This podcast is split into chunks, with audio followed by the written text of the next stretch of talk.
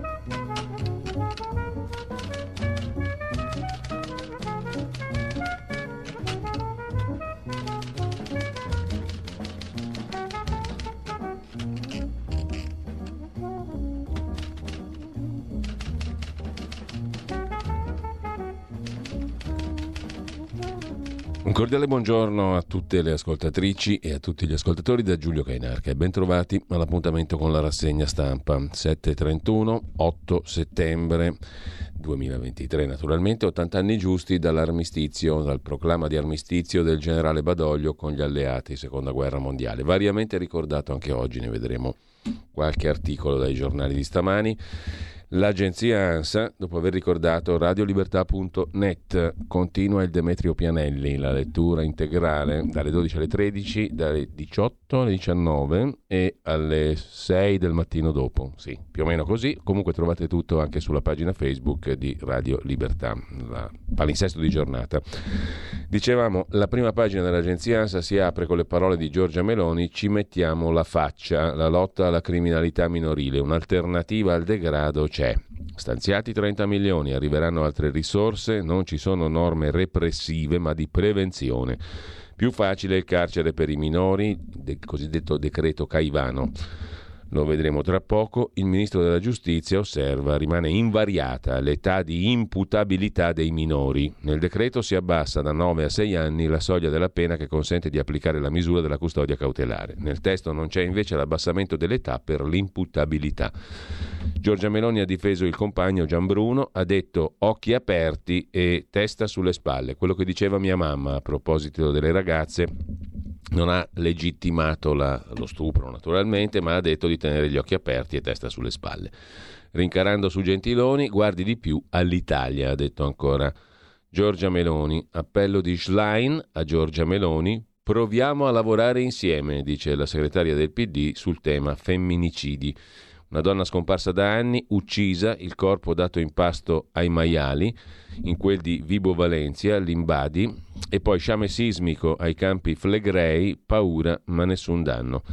Si spende di più ma si compra di meno, il carrello della spesa degli italiani, scrive ancora l'agenzia ANSA in prima pagina, e boom dei discount, arriva un patto anti-inflazione e sempre dalla prima pagina dell'agenzia ANSA di stamani, tagli alle rotte di Ryanair dopo il decreto del governo con il tetto alle tariffe, una riduzione del 10% sull'operativo invernale per la Sardegna e una sorta di contrapposizione tra la Ryanair e il governo italiano. E con ciò lasciamo la prima pagina dell'agenzia ANSA. Uno sguardo rapido adesso lo diamo subito alla notizia, una delle notizie che apre la prima pagina della verità di stamani e che riguarda tutti. La Commissione dell'Unione Europea stringe l'assedio per la questione della legge sulle case green entro la fine dell'anno. Fosse così sarebbero dolori per molti, moltissimi italiani e non solo. Direzione energia in pressing, scrive Sergio Giraldo oggi a pagina 2 della Verità. Se la normativa non passa a breve, inizia la campagna elettorale e rischia di essere cancellata, per cui la Commissione europea e la maggioranza di centro-sinistra o ciò che ne resta al Parlamento europeo stanno provando a forzare la mano sulla contestata direttiva europea sul rendimento energetico nell'edilizia, meglio nota come direttiva Case Green. La Energy Performance of Building Directive imporrebbe, se approvata, onerose ristrutturazioni edilizie a gran parte dello stock immobiliare dei 27 Stati membri. Per l'Italia si tratterebbe di milioni di case da adattare in modo che le case ristrutturate rispondano a requisiti ritenuti di efficienza energetica stringenti per una spesa media stimata di 35.000 euro per ogni casa. La direzione energia va in pressing, speriamo che non ce la faccia. Intanto, a proposito di materia prima della rassegna stampa, cioè i giornali, prende il via il giornale di Sallustri, Feltri e Osvaldo De Paolini e a Libero arrivano Mario Secchi, Daniele Capezzone. Su Prima Comunicazione c'è un articolo d'apertura su questo tema. Oggi è il giorno, poi vedremo gli editoriali dei nuovi direttori, è il giorno del cambio della guardia alle direzioni delle testate degli Angelucci. Alla guida del giornale arriva il direttore Sallusti, affiancato da Vittorio Feltri, con Osvaldo De Paolini come vice. Confermati i tre attuali vice direttori, Nicola Porro, Francesco Del Vigo, Marco Zucchetti. A Libero arriva il direttore Mario Secchi, che abbandona Palazzo Chigi, Giorgia Meloni, affiancato da Daniele Capezzone nel ruolo di direttore editoriale, che opererà da Roma. Tra gli editorialisti entrano Pietrangelo Buttafuoco, Annalisa Chirico, Giordano Bruno Guerri, Marco Patricelli. Presto anche il trasferimento della redazione milanese delle due testate, Libero il giornale, nella nuova sede multimediale ex agenzia La Press di Via della Perica, in zona Scalo Farini Monumentale a Milano, che in questi giorni si sta attrezzando per i nuovi inquilini. Il nuovo consiglio di amministrazione di Società Europea Edizioni, proprietaria de Il Giornale, presieduto da Giampaolo Angelucci, con la presidenza onoraria di Paolo Berlusconi, amministratore delegato Nicola Speroni, che lascia Unidad Editorial, ha varato i nuovi vertici del quotidiano. Alessandro Sallusti, direttore responsabile, Vittorio Feltri, direttore editoriale. Si tratta di scelte che garantiscono continuità alla linea politico-culturale del quotidiano fondato da Montanelli per dar voce alla borghesia liberale conservatrice e difenderne i valori e gli interessi. Il Consiglio, si legge ancora nel comunicato del Consiglio di amministrazione della società editrice de Il Giornale, il Consiglio ha dato mandato ai nuovi vertici giornalistici editoriali alla vigilia del cinquantesimo compleanno della testata, nel 24, di avviare un radicale, veloce sviluppo del prodotto per stare al passo con gli standard di qualità e prestigio che il moderno mondo dell'informazione multimediale richiede. Nella nota è segnalata anche l'approvazione dell'assunzione con la carica di vice direttore di Osvaldo De Paolini, firma storica del giornalismo economico, e l'ingresso di collaboratori prestigiosi come opinionisti, quali Mike Pompeo, già segretario di Stato degli Stati Uniti, e Edward Luttwak, economista politologo, già consulente di diversi presidenti americani. In chiusura i ringraziamenti per il lavoro svolto dal direttore uscente Augusto Minzolini e la conferma dei tre attuali vice direttori Nicola Porro, Francesco Del Vigo, Marco Zucchetti.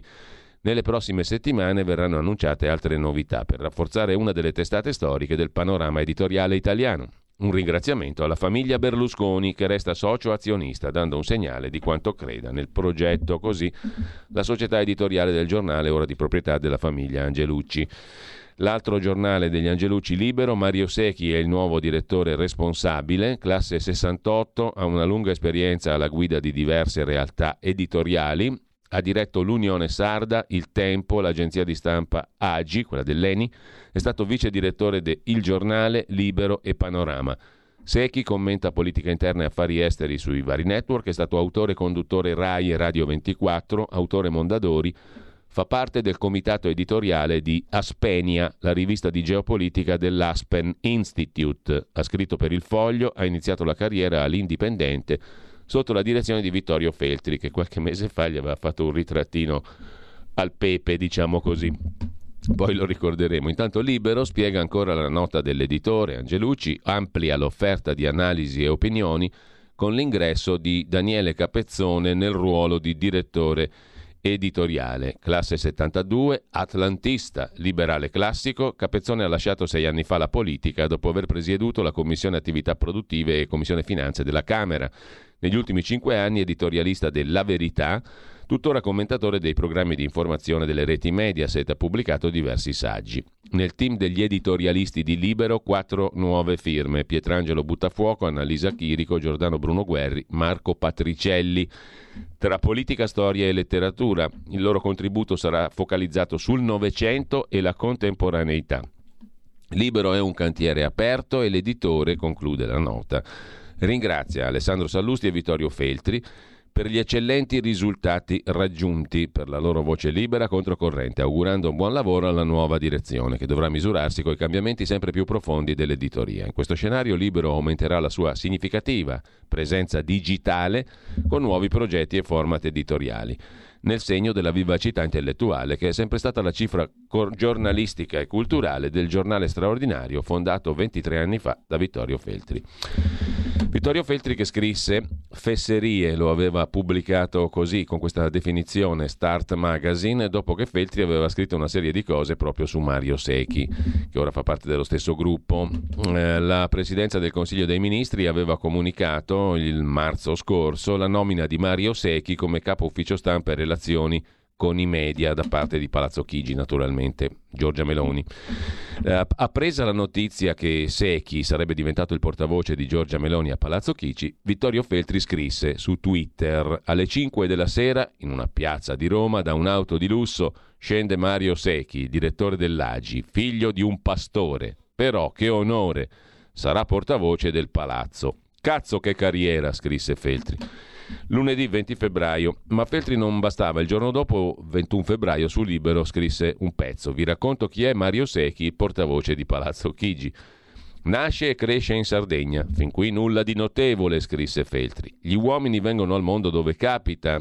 L'aspetto curioso consiste nel fatto che il padre del futuro cronista era un pastore, si occupava di pecore. Nonostante ciò il nostro eroe riuscì a studiare, o meglio, a studiacchiare conquistando un diploma, se non ricordo male, di ragioniere, ma potrei sbagliarmi. In ogni caso si libera della schiavitù della pastorizia e si reca a Roma dove si iscrive a una scuola di giornalismo.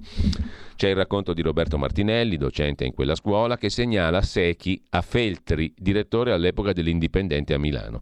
E Feltri riceve Secchi. Quando si presentò davanti a me aveva l'aria di un profugo, indossava abiti raccapriccianti, ma il suo aspetto, benché poco rassicurante, mi lasciò indifferente. Lo interrogai per una dozzina di minuti, non mi parve stupido, lo assunsi come abusivo, cioè in prova illegale. Se chi si fa valere viene assunto quando Feltri apprende che il povero Mario, scrive Feltri, non avendo una casa né i mezzi per affittarla, era costretto a dormire in uno dei treni fermi la notte alla stazione centrale Feltri se lo porta al giornale, gli fa dirigere la sede di Genova, poi lo nomina capocornista a Milano. Belpietro, vice di Feltri, viene chiamato a dirigere Libero e si porta Secchi. La prima dichiarazione pubblica che Secchi fece fu questa: finalmente riusciremo a mandare Feltri in pensione.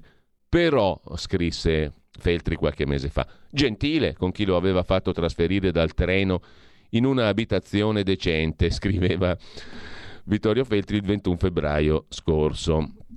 Conclusione. Oggi la fortuna lo ha nuovamente agganciato, portandolo addirittura nei palazzi del governo, portavoce di Giorgia Meloni, ruolo di prestigio che si è meritato. Partire dall'ovile e giungere a Palazzo Chigi non è un'operazione che riesce a tutti.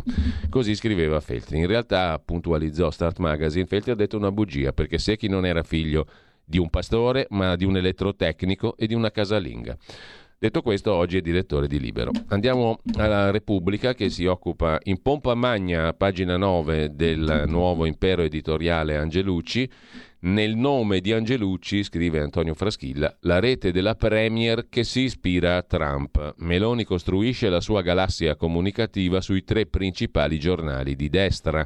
Secchi, direttore di Libero, Sallusti al giornale. Una rete mediatica, scrive Repubblica, ampia, trasversale, quotidiani e tv ma che ha il suo cuore nel gruppo editoriale, riferimento unico della destra, quello di Antonio Angelucci, RAS della sanità laziale, deputato eletto con la Lega, in grande sintonia con Meloni.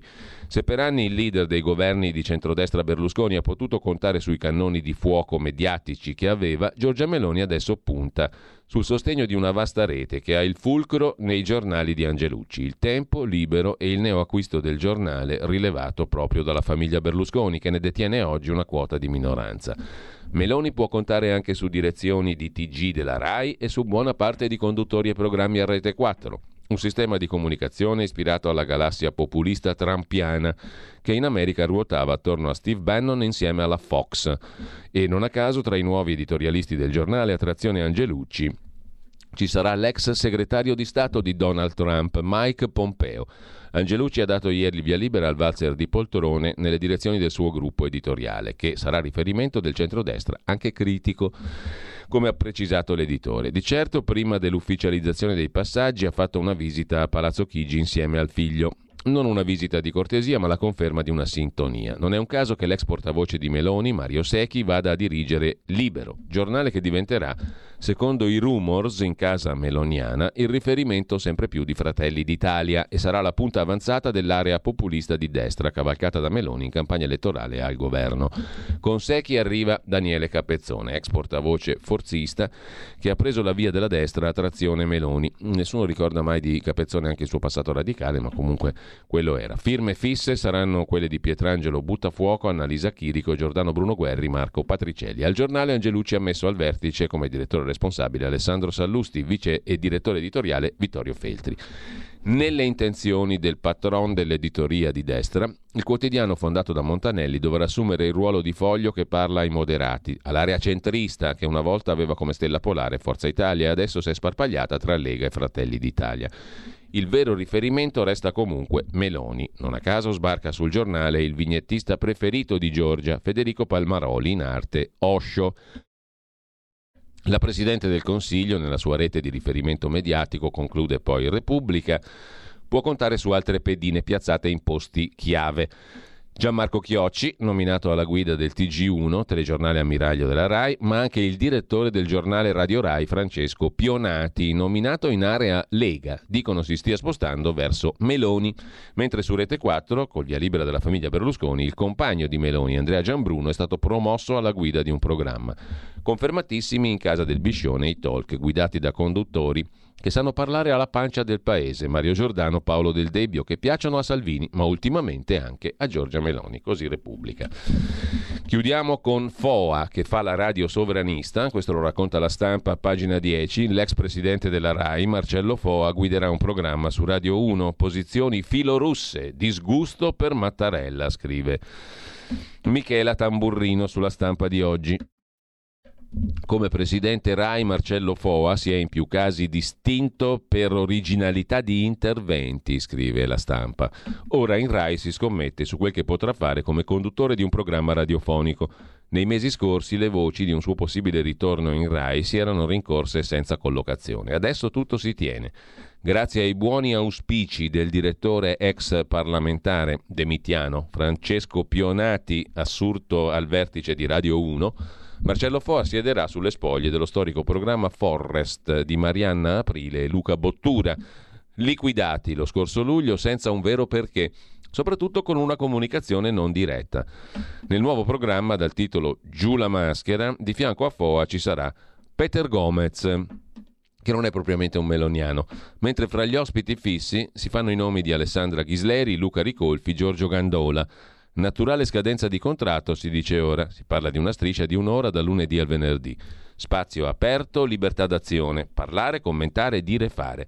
Non c'è dubbio che si affronteranno temi caldi di politica, attualità, cronaca con ospiti in studio. Beh, Marcello Foa e Peter Gomez mi sembrano due abbastanza diversi, no? Non è male. Ecco sistemato un altro tassello indispensabile per mandare a dama l'idea di una nuova RAI sovranista, scrive la stampa. Adesso basta parlare di giornalisti. Parliamo però mh, mm, di Twitter o X che dir si voglia di Elon Musk. Vi segnalo un interessante articolo su Atlantico Quotidiano, nicolaporro.it di Max Balestra, chi cerca di imbavagliare X o Twitter. Elon Musk contro la potentissima Anti-Defamation League, la ADL.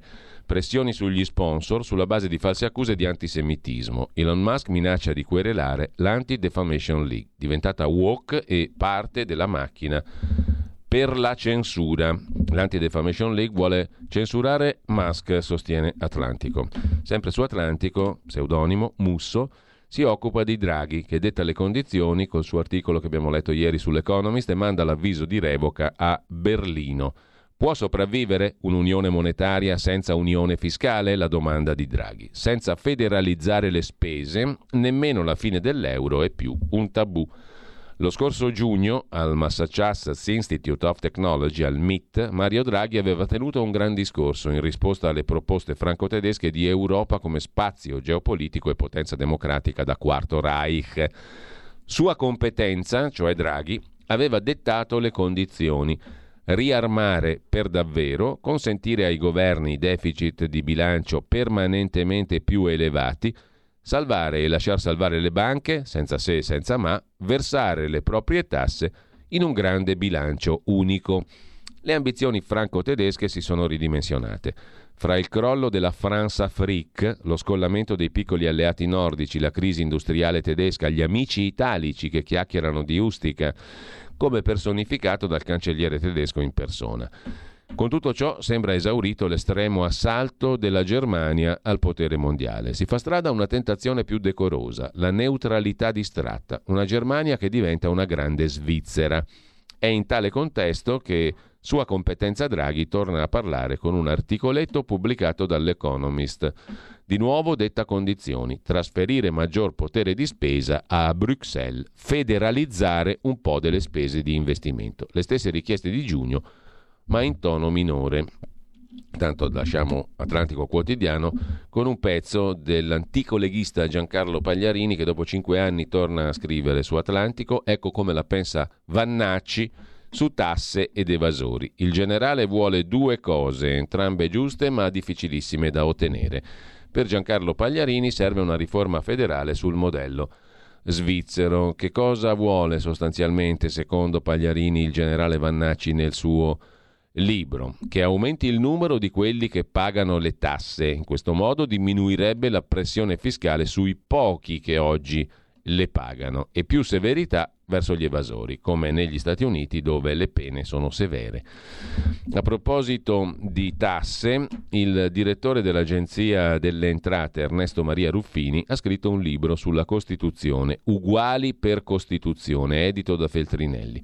Ebbene, recensito in maniera molto interessante e curiosa da Domenico Cacopardo su Italia Oggi di stamani, a pagina 4. La Costituzione per come essa è la spiega in modo esemplare e comprensibile il capo dell'Agenzia delle Entrate Ernesto Maria Ruffini, un'illustrazione adeguatamente approfondita a 360 gradi.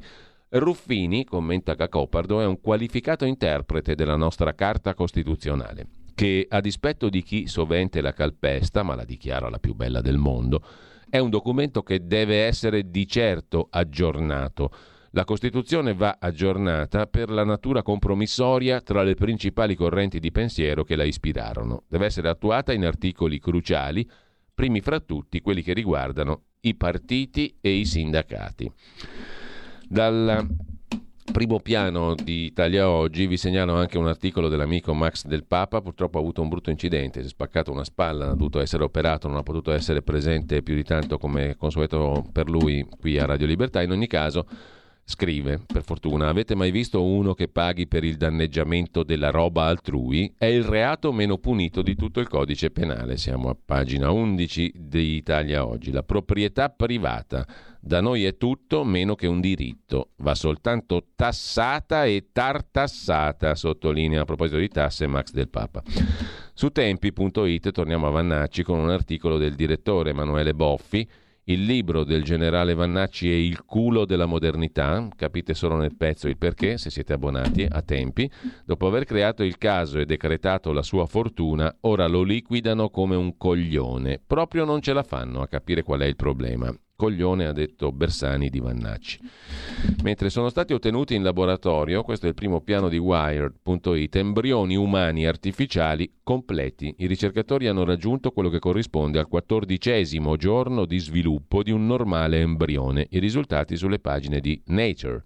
Un gruppo di ricercatori del Weizmann Institute of Science in Israele è riuscito ad ottenere in laboratorio modelli di embrioni umani artificiali che gli stessi autori dello studio, pubblicato su Nature, definiscono completi. Sono embrioni ottenuti a partire da cellule staminali senza l'impiego di cellule uovo né spermatozoi e presentano tutte le strutture che caratterizzano un normale embrione al quattordicesimo giorno di sviluppo. Una volta raggiunto questo stadio, che in molti paesi è il limite per la coltivazione di embrioni umani in laboratorio, gli embrioni modello sono stati distrutti dagli stessi ricercatori. I precedenti, le possibili applicazioni su Wired. Oggi è la giornata, dicevamo, del armistizio cosiddetto di Cassibile. L'agenzia AGI sottolinea non fu a Cassibile perché la firma dell'armistizio finì in campagna. Mario Sinatra, proprietario della tenuta in cui avvenne la firma nel settembre del 43, racconta all'Agi: Ho ancora quel tavolo, i miei nonni materni erano antifascisti e parlavano inglese. L'armistizio dell'8 settembre fu in realtà firmato il 3 settembre. Pochi sono a conoscenza che le firme su quell'accordo non furono apposte nella frazione siracusana di Cassibile, da cui ha preso il nome, bensì a 3 chilometri di distanza nella tenuta Santa Teresa Longarini. Nella contrada San Michele, la contessa Aline Shdrin Grande, figlia di un ambasciatore poligrotta, mise a disposizione delle forze anglo-americane un campo agricolo in cui gli alleati avevano insediato il loro quartier generale in Sicilia. Sulla nuova bussola quotidiana, la nuova VQ.it, Eugenio Capozzi a riflettere sull'8 settembre del 1943, l'inizio della guerra civile perpetua. L'Italia non ha mai elaborato il lutto dell'8 settembre, l'armistizio con gli alleati, Nonostante la resistenza, l'Italia era fra le nazioni sconfitte. Soltanto dopo mezzo secolo si è potuto parlare di guerra civile per il conflitto che seguì quella pace, un conflitto interno, usato ancora dalla retorica della sinistra per demonizzare gli avversari. Una cosa interessante la propone invece a Milano una mostra a Casa di Vetro, la mostra si intitola 8 settembre 43, la liberazione d'Italia, ne parla oggi il Corriere della Sera, pagina 17 del Dorso Lombardo curata da Alessandro Luigi Perna. Inaugura oggi alle 16 presso il centro La Casa di Vetro, via San Felice 3, ingresso 5 euro, fino al 16 dicembre, aperta dal mercoledì al sabato dalle 16 alle 19. La storia in 65 fotonotizie, in esposizione immagini dagli archivi americani, polacchi e tedeschi, una mostra con fotografie di reporter anonimi. Churchill e Roosevelt al tavolo del convegno di Casablanca del 1943 quando decidono l'invasione dell'Italia, la disfatta del fronte nordafricano, lo sbarco in Sicilia, il passaggio del nostro paese con gli alleati, la fuga del re, le lotte partigiane. Sono alcuni dei capitoli della nostra storia toccati dalla mostra fotografica che inaugura oggi al Centro Culturale La Casa di Vetro a Milano. 8 settembre 43, la liberazione d'Italia, la sconfitta dell'asse in Nord Africa e dei nazifascisti in Italia, negli archivi fotografici di Stato americani, polacchi e tedeschi. A 80 anni dall'armistizio, l'occasione per ripercorrere pagine di storia attraverso 65 immagini. Non quelle famosissime dei grandi reporter dell'agenzia Magnum entrate nei libri di scuola e nel nostro immaginario ma fotografie scattate da decine di fotografi sconosciuti, oggi conservate negli archivi di Stati Uniti, Polonia, Germania. Milano ospita questa mostra appunto alla Casa di Vetro, via San Felice 3. L'8 settembre di Torino, lo ricorda invece Gianni Oliva in cronaca torinese, pagina 38 della stampa di oggi, il maresciallo Badoglio annuncia alla radio la firma dell'armistizio. I militari non sanno cosa fare. Due giorni dopo i nazisti entrano a Torino con le auto blindo. Gli antifascisti si ritirano. Inizia la resistenza. Un ragazzo ucciso davanti a Porta Nuova, la prima vittima dei tedeschi. Chiudiamo questo capitolo. Prima di andare ai quotidiani di oggi, vi segnalo un bell'articolo su asianews.it dedicato ai figli dei migranti interni cinesi lasciati indietro. I genitori si spostano dalle aree rurali a quelle urbane della Cina alla ricerca di lavoro. Un'alta percentuale di minori si concentra nelle città e affronta disagi che vanno dalla mancanza di sostegno emotivo alle difficoltà ad accedere ai servizi pubblici. Le condizioni di vita a cui sono sottoposti questi milioni di ragazzi cinesi impediscono un adeguato sviluppo. Un'altra notizia riguarda l'Armenia, che da sempre alleata della Russia ha annunciato che ospiterà una esercitazione militare congiunta con gli Stati Uniti la prossima settimana, in un momento di crescente tensione col vicino Azerbaigian, con cui è in conflitto per il controllo dell'enclave del Nagorno-Karabakh o in armeno Arzakh. La decisione arriva in un momento di intensa frustrazione dell'Armenia nei confronti della Russia. Il primo ministro armeno Pashinyan ha accusato la Russia, distratta dalla guerra con l'Ucraina, di non riuscire a proteggere l'Armenia da quella che ha definito la continua aggressione da parte dell'Azerbaigian. I funzionari della difesa armeni hanno detto che ieri sera l'Azerbaigian ha sparato contro loro, contro le loro posizioni sul confine. Anche Leone Grotti su Tempi si occupa della questione. L'Azerbaigian mobilita l'esercito al confine con l'Armenia. Il premier armeno ha denunciato il movimento di truppe a Zere e ha annunciato per la prima volta esercitazioni militari congiunte con gli Stati Uniti. A proposito della lontana Asia, Vladimir Rosansky scrive sempre su asianews.it un focus sul Tagikistan. Molte cose si muovono in quei paesi per noi lontanissimi. A Dushanbe, l'arresto eccellente del fondatore di una clinica tagico-iraniana legato ai vertici della sicurezza nazionale ha fatto gridare i sostenitori del presidente del Tagikistan, Rakhmon, a una congiura per cambiare il corso della politica locale. Alla base del provvedimento un libro che contiene critiche nei confronti di diverse autorità regionali, ma anche tesi sulla superiorità di alcuni cittadini sugli altri in base a caratteristiche etnico-religiose. A occhio e croce il futuro, se sarà sempre più asiatico, sarà anche pieno di questioni che per noi erano superate. Hai voglia di sti- a discutere delle nostre fesserie?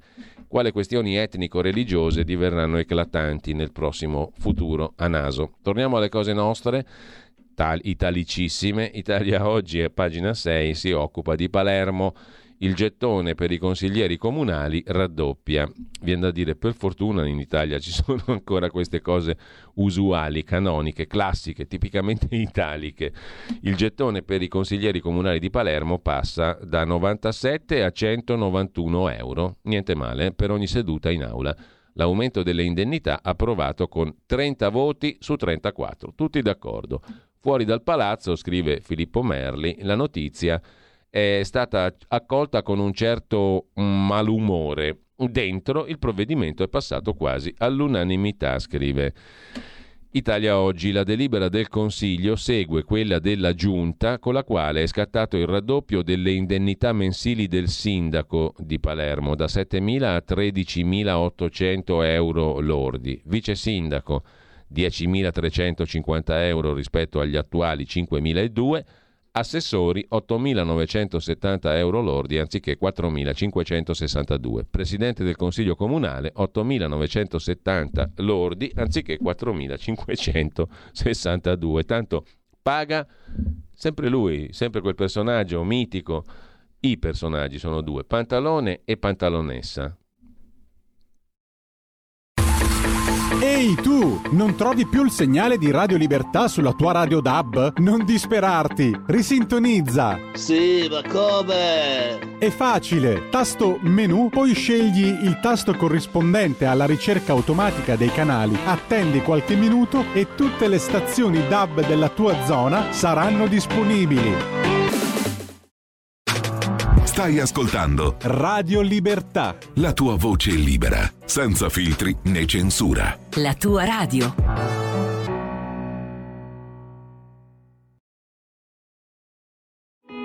In quanti ti promettono trasparenza, ma alla fine ti ritrovi sempre con la bocca chiusa e non puoi dire quello che pensi. Radio Libertà non ha filtri né censure, ascolta la gente e parla come la gente. Rieccoci qui, prima delle prime pagine, un'altra notizia del giorno, l'avete vista di sicuro.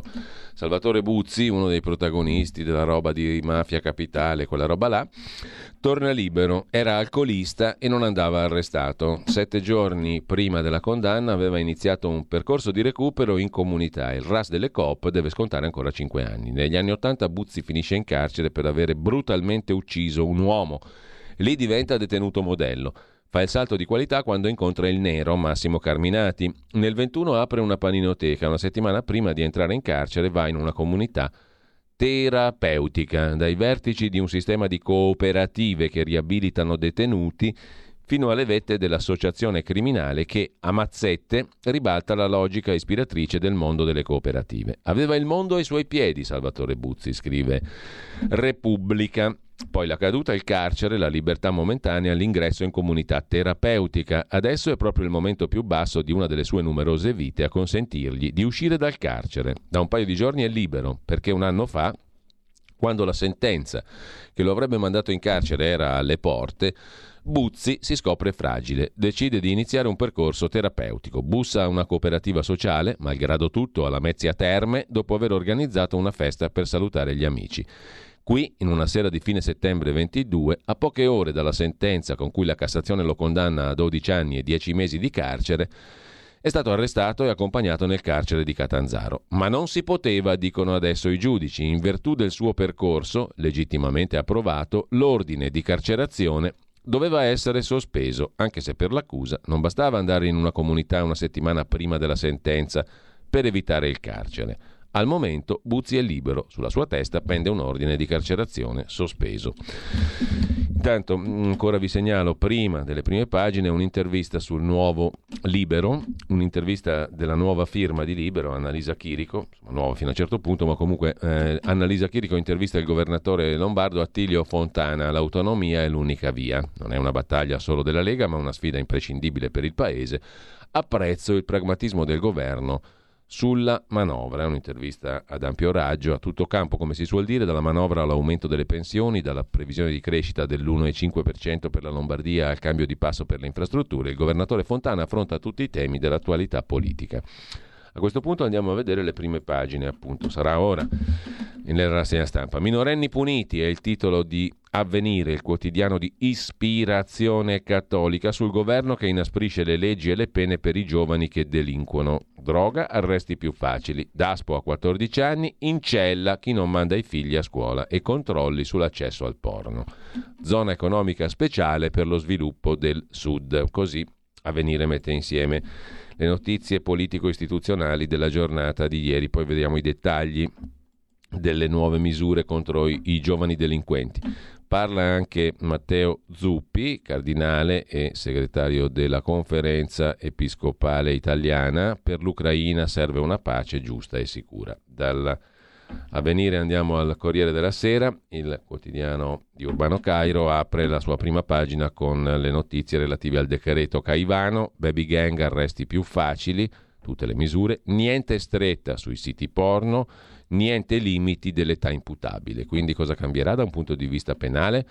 Questa domanda la rivolgiamo agli avvocati penalisti. In ogni caso, Meloni parla di sfida difficile, combattiamo il disagio. E su Gianbruno, il mio compagno, è stato frainteso sugli stupri, dice il presidente del Consiglio. Sulle tasse il piano per togliere l'acconto di novembre, partite IVA, si studia il tetto di fatturato, più tempo per le tasse, l'ipotesi del rinvio dell'acconto di novembre. Per le partite IVA, versamento in sei rate, un'ipotesi. Lavori con il super bonus, i costi sono cresciuti del 17%, rincari calcolati per i condomini, scrive Mario Sensini, nell'ultimo biennio i costi per i lavori del super bonus sono cresciuti, aumento stimato del 17%. Poi denunciò il suo ex uccisa a fucilate in quel di Trapani, aveva 39 anni l'uomo, si è tolto la vita e per quanto riguarda il codice rosso via libera alle nuove norme contro la violenza sulle donne. La Camera ha dato l'ok alle nuove norme sul codice rosso, il testo, già votato al Senato, ha ottenuto a Montecitorio 200 sì, nessun voto contrario. Si tratta di un provvedimento in materia di poteri del procuratore della Repubblica prevista un'ulteriore ipotesi di avocazione delle indagini preliminari da parte del procuratore generale presso la Corte d'Appello. Messa così in prima pagina la questione non è chiarissima. A pagina 11 mm, si riassume il provvedimento in questi termini. Il decreto, il disegno di legge interviene, anzi il codice rosso è stato rafforzato la legge è diventata più stringente, l'intento è velocizzare i tempi dopo la denuncia della donna vittima di violenza, cioè il magistrato ha tre giorni di tempo per ascoltarla. Questo era già previsto dal codice rosso del 2019. La differenza è che adesso, con questa modifica, se il magistrato non rispetta i termini di tre giorni, il procuratore potrà revocare l'assegnazione del fascicolo assegnandolo a chi è in grado di intervenire subito, perché il fattore tempo è fondamentale quando una donna vittima di violenza trova il coraggio di denunciare. È a rischio la sua incolumità. Ancora dalla prima pagina del Corriere della Sera la questione delle tariffe Ryanair che taglia i voli per la Sardegna. E andiamo a vedere anche la prima pagina del Fatto Quotidiano. Il Fatto Quotidiano torna ad aprire su Verdini, che si è incontrato col sottosegretario leghista Freni, anche se non poteva perché era ai domiciliari. Gli incontri del sottosegretario Freni con Verdini ai domiciliari. L'inchiesta nomine e appalti. Verdini indagato per corruzione, indagato anche il figlio dell'ex senatore. Le foto e le microspie, la Guardia di Finanza segue il rampollo del condannato e scopre vari summit con manager dell'ANAS, l'intramontabile Bonsignore e il politico leghista Freni che dice ignoravo che fosse detenuto, ignoravo che fosse sottoposto ad obblighi da rispettare. In quel periodo vedevo centinaia di persone, mai parlato di nomine, dice il sottosegretario leghista all'economia Freni. E ancora la frase sopra la testata, i sindaci in allarme per l'inerzia del governo sulle gare dei balneari. Giorgia Meloni pensa di avere un anno di tempo, ma il Consiglio di Stato ha fissato la deadline a fine 2023. Sull'Ucraina Putin voleva trattare nel 21, ma la Nato rifiutò, lo ha ammesso pure il, il segretario dell'Alleanza Atlantica della Nato, Stoltenberg. A proposito di Ucraina, Kiev e inflazione, 4 miliardi in più di spese per armi e poi L'autonomia regionale di cui parlava prima Fontana su Libero, sul giornale, anzi non mi ricordo già più, sulla secessione dei ricchi le intese sono già pronte, lo dice Gianfranco Viesti, meridionalista storico. Nel frattempo vediamo anche un passaggio, qualche passaggio dell'articolo di Marco Travaglio, A, virgola, anche generale, punto esclamativo, e scusate se abbondiamo, siamo provinciali, ci vorrebbe la signorina Silvani, la musa di Fantozzi, per commentare le quotidiane esternazioni del generale Vannacci che spaziano su tutti i temi dello scibile, anche perché i giornalisti, si fa per dire, lo interpellano su qualunque evento dell'orbe terracqueo con l'aria devota di chi consulta un oracolo trasformandolo in un incrocio fra la pizia di Delfi, Nostradamus, Draghi, Brian di Nazareth.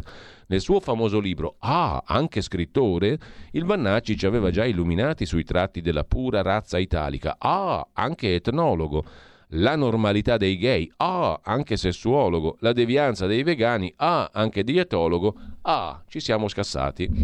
Oh, esatto, quello, ci siamo scassati quello, andiamo a vedere un'altra prima pagina. Andiamo a vedere la prima pagina del nuovo giornale dove esordisce, si fa per dire, Alessandro Sallusti che torna a dirigere il giornale con un editoriale perché saremo di opposizione. Tra pochi mesi il giornale compirà 50 anni, scrive Sallusti. So che molti di voi conservano la prima copia, in alcuni casi tramandata di padre in figlio come una reliquia. Il giornale non fu solo un nuovo giornale, fu la bandiera del popolo, liberale conservatore, orfano di vessilli, che vagava osteggiato da un partito comunista che, nonostante fosse minoranza, si stava prendendo il paese.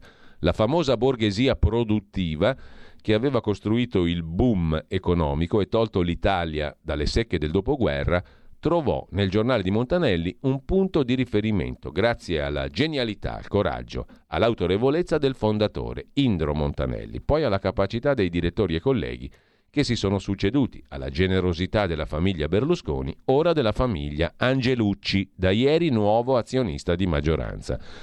Ho ripreso in mano quel primo numero del giornale 74. Sulla prima pagina si parla del governo che conta amici e nemici temporali in vista, cioè dell'instabilità politica, dell'imminente riforma del fisco, della crisi delle monete, delle tensioni in Africa. Insomma, potrebbe essere, cambiando i nomi, la prima pagina di oggi, il giochino per la verità potrebbe valere per tutti gli anni e per tutti i giornali, ma comunque, in ogni caso, dopo aver sperimentato di tutto e di più, scrive Sallusti, dopo aver pensato che la globalizzazione, tanto cara alla sinistra, avrebbe potuto risolvere miracolosamente ogni problema, si torna al punto di partenza.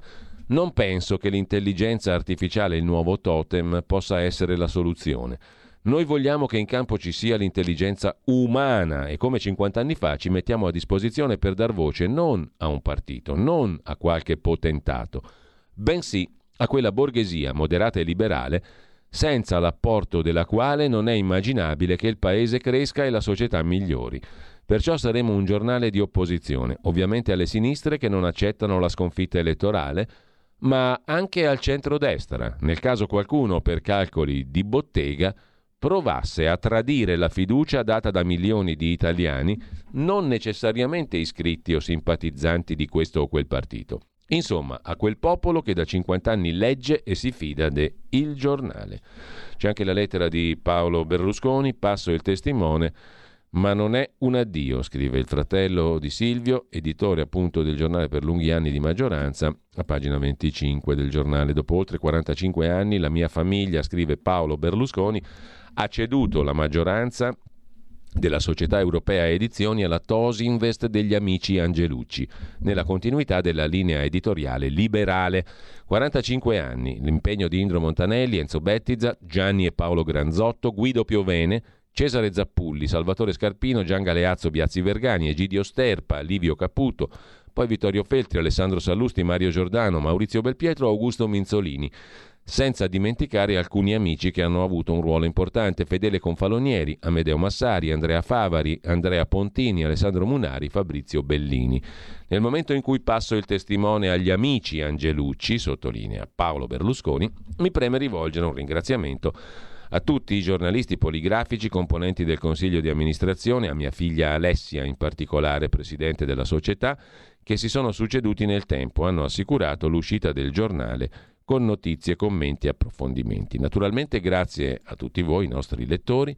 Per quanto mi riguarda, conclude Paolo Berlusconi, credo di aver svolto la mia missione di editore, sempre fedele al consiglio di mio fratello Silvio. Indica la rotta, scegli il tuo direttore, lasciagli la più grande libertà. Ora, come presidente onorario e azionista del 30% della società, Continuerò ad assicurare il mio contributo, sarò sempre al fianco di Giampaolo Angelucci per lo sviluppo e la crescita del nostro e vostro giornale. E poi debutta oggi la stanza di Feltri. Rieccoci qui sulle colonne del giornale, scrive Vittorio Feltri che oggi fa il saluto, da domani risponderà alle lettere dei lettori. Giornale che mi pare di aver lasciato soltanto ieri, invece sono trascorsi sette anni e qualche mese. Molte cose sono cambiate, c'è stata una pandemia che ha sconvolto le nostre esistenze, il lavoro, gli usi, le abitudini, ci ha indotto a modificare la scala delle priorità, ci ha fatto capire quello che non consideravamo possibile può avvenire. Avremmo dovuto divenire tutti più buoni, dicevano, siamo peggiorati. Altro cambiamento, senza dubbio, la creazione del governo Meloni. Nel 16 avevamo Matteo Renzi, governo PD di sinistra, oggi è il centrodestra a tenere le redini. La novità non è questa. Il fatto eclatante e rivoluzionario è la nomina di una donna presidente del Consiglio, scrive Vittorio Feltri. Ancor più interessante è che tale signora, che abbiamo visto crescere nelle istituzioni, alla quale ci siamo affezionati, fosse ritenuta da tutti, suoi colleghi politici e miei colleghi giornalisti di destra e sinistra, una reietta, una sfigata, qualcuno che non avrebbe mai potuto farcela, una sconfitta in partenza. E invece, scrive Feltri, Giorgia ci ha dimostrato che è possibile farcela quando nessuno crede in te, ma tu continui a credere nei tuoi principi, valori, ideali, obiettivi, restando salda, sopportando attacchi, critiche, derisione, bullismo e spavalderia. È questione anche di dignità. Questa donna ne ha da vendere. Mentre il mondo si trasformava, noi non abbiamo abbandonato certi vizi, come prendere di mira colui o colei che ci sembra più debole. Desidero parlarvi con il cuore in questo mio pezzo di saluto, scrive Vittorio Feltri su Il Giornale. Preciso che non ho voluto accomiatarmi dai lettori di Libero in quanto non li ho mai veramente lasciati e non intendo farlo ora. Immagino il mio passaggio al giornale come una specie di continuum. Dopotutto è la terza volta che ritorno qui. Sono e rimango legato al foglio che ho fondato, libero, e, non so per quale ragione, mi addolorava il pensiero di vergare un articolo di addio. Tuttavia voglio salutare chi da oggi mi leggerà su queste pagine. Sono affezionato anche al giornale, dal momento che è il quotidiano fondato da una delle penne più formidabili una delle voci più libere della storia del giornalismo, Indro Montanelli, del quale presi il posto di direttore nel lontano 94 su pressante richiesta di Silvio Berlusconi, uomo che non accettava un no come risposta. A suon di quattrini. Fu una scelta vincente, sebbene allora non mi ritenessi all'altezza dell'arduo compito, succedere a Indro, dirigere il giornale da questi edificato. Forse nessuno mi riteneva capace di eguagliarlo, di farcela, proprio come è accaduto in politica a Meloni, della quale nessuno avrebbe immaginato i traguardi, nonostante i miei successi all'indipendente all'europeo, intesi come record di vendite. Vendite che fu in grado di far esplodere anche al giornale. Questo per dirvi che non dovremmo mai consentire agli altri di convincerci di essere una sorta di causa persa, né dovremmo essere noi ad autolimitarci. Occorre che raccogliamo sfide fino alla fine dei nostri giorni, conclude Vittorio Feltri che ci battiamo, che ci impegniamo, che accogliamo i cambiamenti, che spesso, anzi sempre, ci intimoriscono, dato che implicano scomodi adattamenti e la momentanea assenza delle consuete sicurezze. Mi propongo, conclude veramente Feltri, di esservi più vicino. A questo scopo ogni dì dal lunedì al sabato risponderò a una delle vostre lettere, quelle che ci spedite per domandare un'opinione, per farci conoscere il punto di vista. Il giornalismo ha bisogno di ossigeno e il nostro ossigeno siete tutti voi, conclude Vittorio Feltri sul giornale di oggi. Noi torniamo in pompissima magnissima in prima pagina e l'apertura di oggi è dedicata al decreto Salva Ragazzi e Meloni difende la libertà di Gianbruno, che sarebbe il suo compagno. Ok alle misure contro le baby gang. Intervista al cardinale Zuppi, segretario CEI. Inasprire le pene va bene, ma pensiamo a prevenire. E poi la BCE, la Germania, la Lombardia che soffre. Debutta anche Osvaldo De Paolini, la nuova firma economica de Il Giornale. Se è chiara la direzione del governo sulla manovra, meno chiaro dove intende reperire le risorse. Intanto la Germania frena e influisce anche sulla Lombardia. La Germania frena, la Lombardia soffre. Visto che i tedeschi commissionano non poca roba ai lombardi. Abu Mazen, l'amico della sinistra italiana che giustifica Hitler e inneggia l'olocausto, il pezzo di Fiamma Nierenstein, e poi debutta anche un'altra firma nuova del giornale, Edward Luttwak vi spiego perché la Cina è a pezzi, Xi Jinping il comunista è finito nei guai. Augusto Minzolini, già direttore fino a ieri del giornale, si occupa di Draghi che è tornato a bacchettare l'Europa e poi Luigi Mascheroni sul fondo della prima pagina l'ipocrisia che sgomma in Pirelli. Amanda Gorman, poetessa afroamericana attivista democratica, celebre per tre cose. La prima, quando recita in pubblico i suoi versi, fa le virgolette con le dita nell'aria, gesto irritante, indica ironia, sarcasmo, presa di distanza, neppure tu credi in quel che stai dicendo. La seconda, nel 21 a 22 anni declamò una poesia al giuramento del presidente Biden al Campidoglio, non letterarie, finì su tutte le riviste non letterarie ma di moda, la terza porta splendidi outfit firmati Prada, famosa, ricca, walk, liberal, bella, Amanda è ciò che qualsiasi ragazza democratica vorrebbe essere, anche se qualche tempo fa in una scuola dell'ultraconservatrice Florida un genitore ha fatto rimuovere il suo libro dalla biblioteca perché indottrina gli studenti. L'eroina della cancel culture cancellata.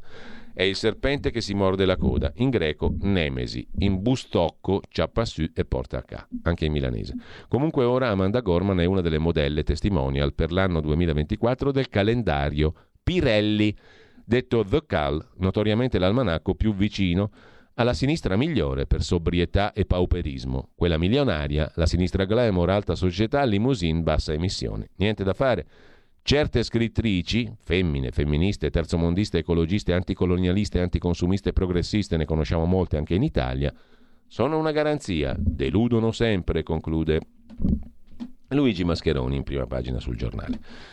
Andiamo rapidi, prima pagina di e andiamo indietro anche. Prima pagina del quotidiano nazionale, giorno nazione, resto del Carlino sulle baby gang, scatta l'ora del carcere mentre il mattino di Napoli, lo vediamo subito, si occupa anche questo dello stesso argomento, ma in chiave napoletana, stretta sui minori violenti. A Caivano Fabio Ciciliano sarà il commissario per la riqualificazione. Il governo vara il cosiddetto decreto Caivano. Minori, sarà più facile andare in carcere, stretta sui cellulari, e poi il funerale del ragazzo 27enne, 24enne Giovan Battista Cutolo, ucciso durante una lite per un parcheggio fuori da un pub nella centralissima piazza Municipio di Napoli da un diciassettenne. Lo Stato non ci abbandona, dice la madre di Jojo che abbraccia Giorgia Meloni, medaglia d'oro per Giovan Battista, promette Meloni. Ora giustizia per mio figlio, dice la donna, ma bisogna far presto, altrimenti sarà tutto inutile. Per quanto concerne il sud, invece, parte la zona economica speciale unica, la ZES unica. A Roma la strategia dei fondi di coesione. Il governo vara il decreto proposto dal ministro Fitto e, osserva Giorgia Meloni, ora il mezzogiorno può competere. Critico il presidente Campano De Luca.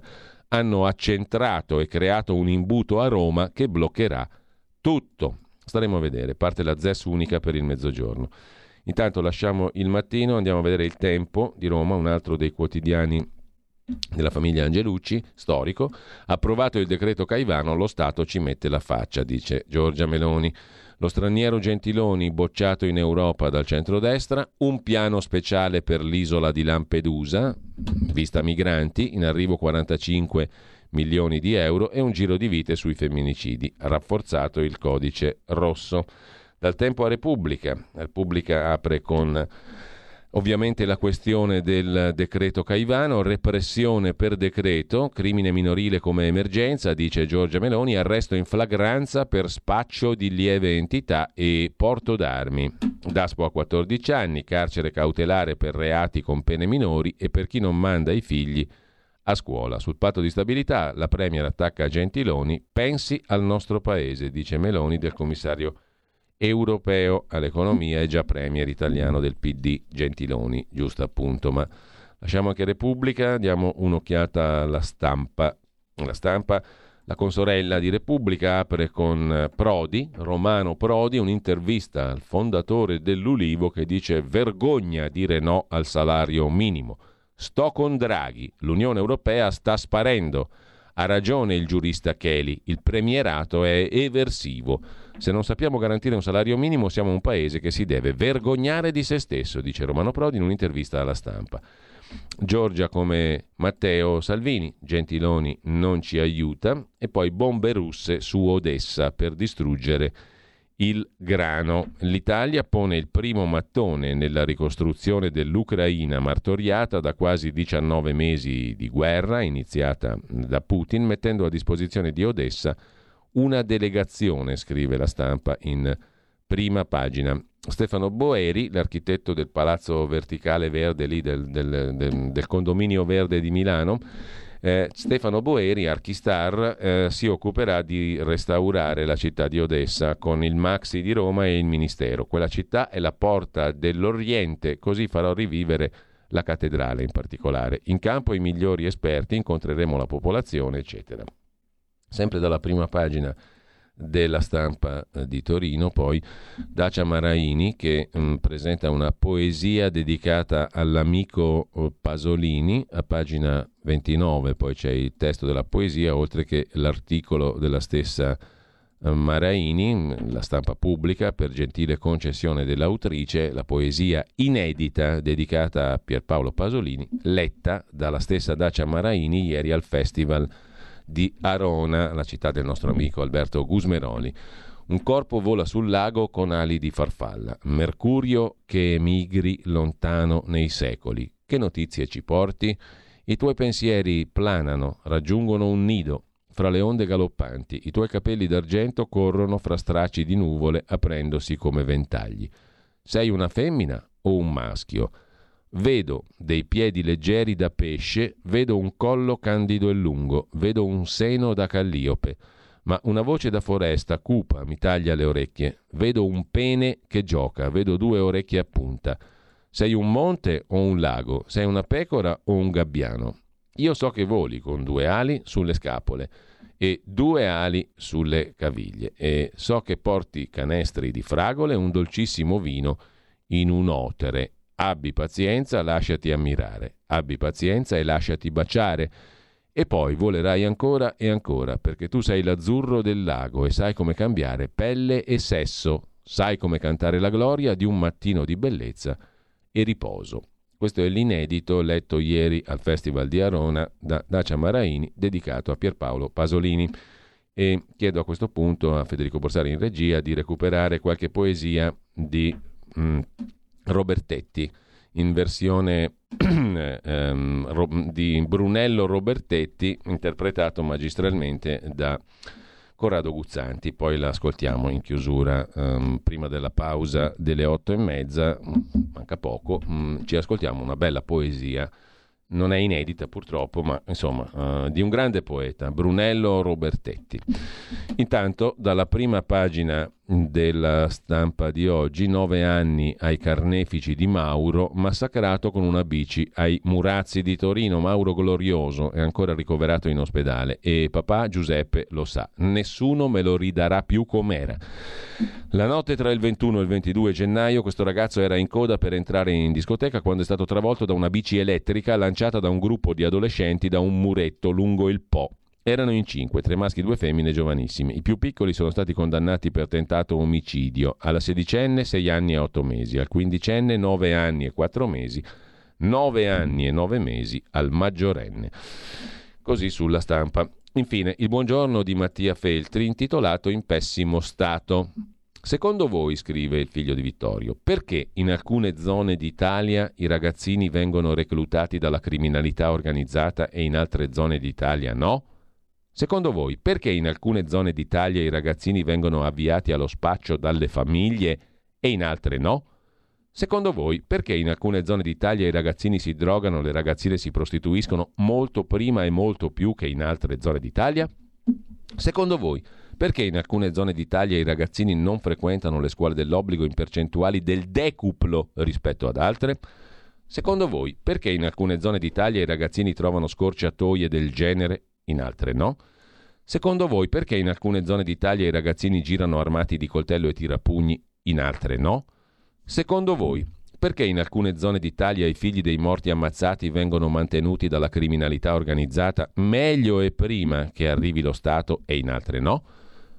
Secondo voi, perché in alcune zone d'Italia, come è successo nella famigerata Caivano, durante la pandemia la criminalità organizzata distribuiva cibo alle famiglie in difficoltà e offriva lavoro a chi era rimasto disoccupato e in altre no? Secondo voi, perché in alcune zone d'Italia le famiglie dei condannati al carcere ricevono sussidi dalla criminalità organizzata e in altre no? Secondo voi, perché in alcune zone d'Italia la criminalità organizzata prova, spesso riesce a sostituirsi allo Stato, in altre no? Secondo voi, rispondere a tutto questo come ha fatto ieri il governo, escogitando il sistema di mettere i ragazzini in carcere più facilmente e più spesso, è il modo di uno Stato per riaffermarsi come Stato? Così Mattia Feltri. Noi però prima di chiudere ci gustiamo la poesia vera di Brunello Robertetti. Quanti sensi ha l'uomo? Cinque per sentire, vedere, toccare, colore, profumo. Quanti sensi ha la vita? Cinque. Nascere, ragazzo, persona, ammalato, funerali. Quanti sensi ha la terra? Cinque. Aria, terreno, scotta, acqua, verdura. Quanti sensi ha l'amore? Cinque conoscere, conversazione, appuntamento, sposata, sempre sposata. Se fossi gatto, miau. Se fossi, se fossi cane, bau. Se fosse tardi, ciao. Stai ascoltando Radio Libertà. La tua voce libera, senza filtri né censura. La tua radio.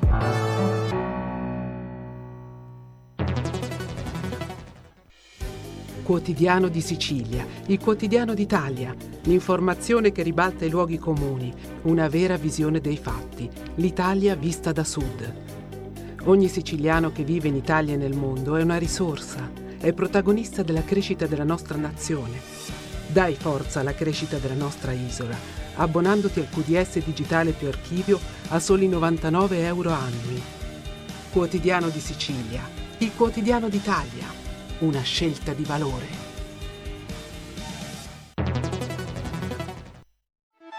Stai ascoltando Radio Libertà, la tua voce libera, senza filtri né censure, la tua radio.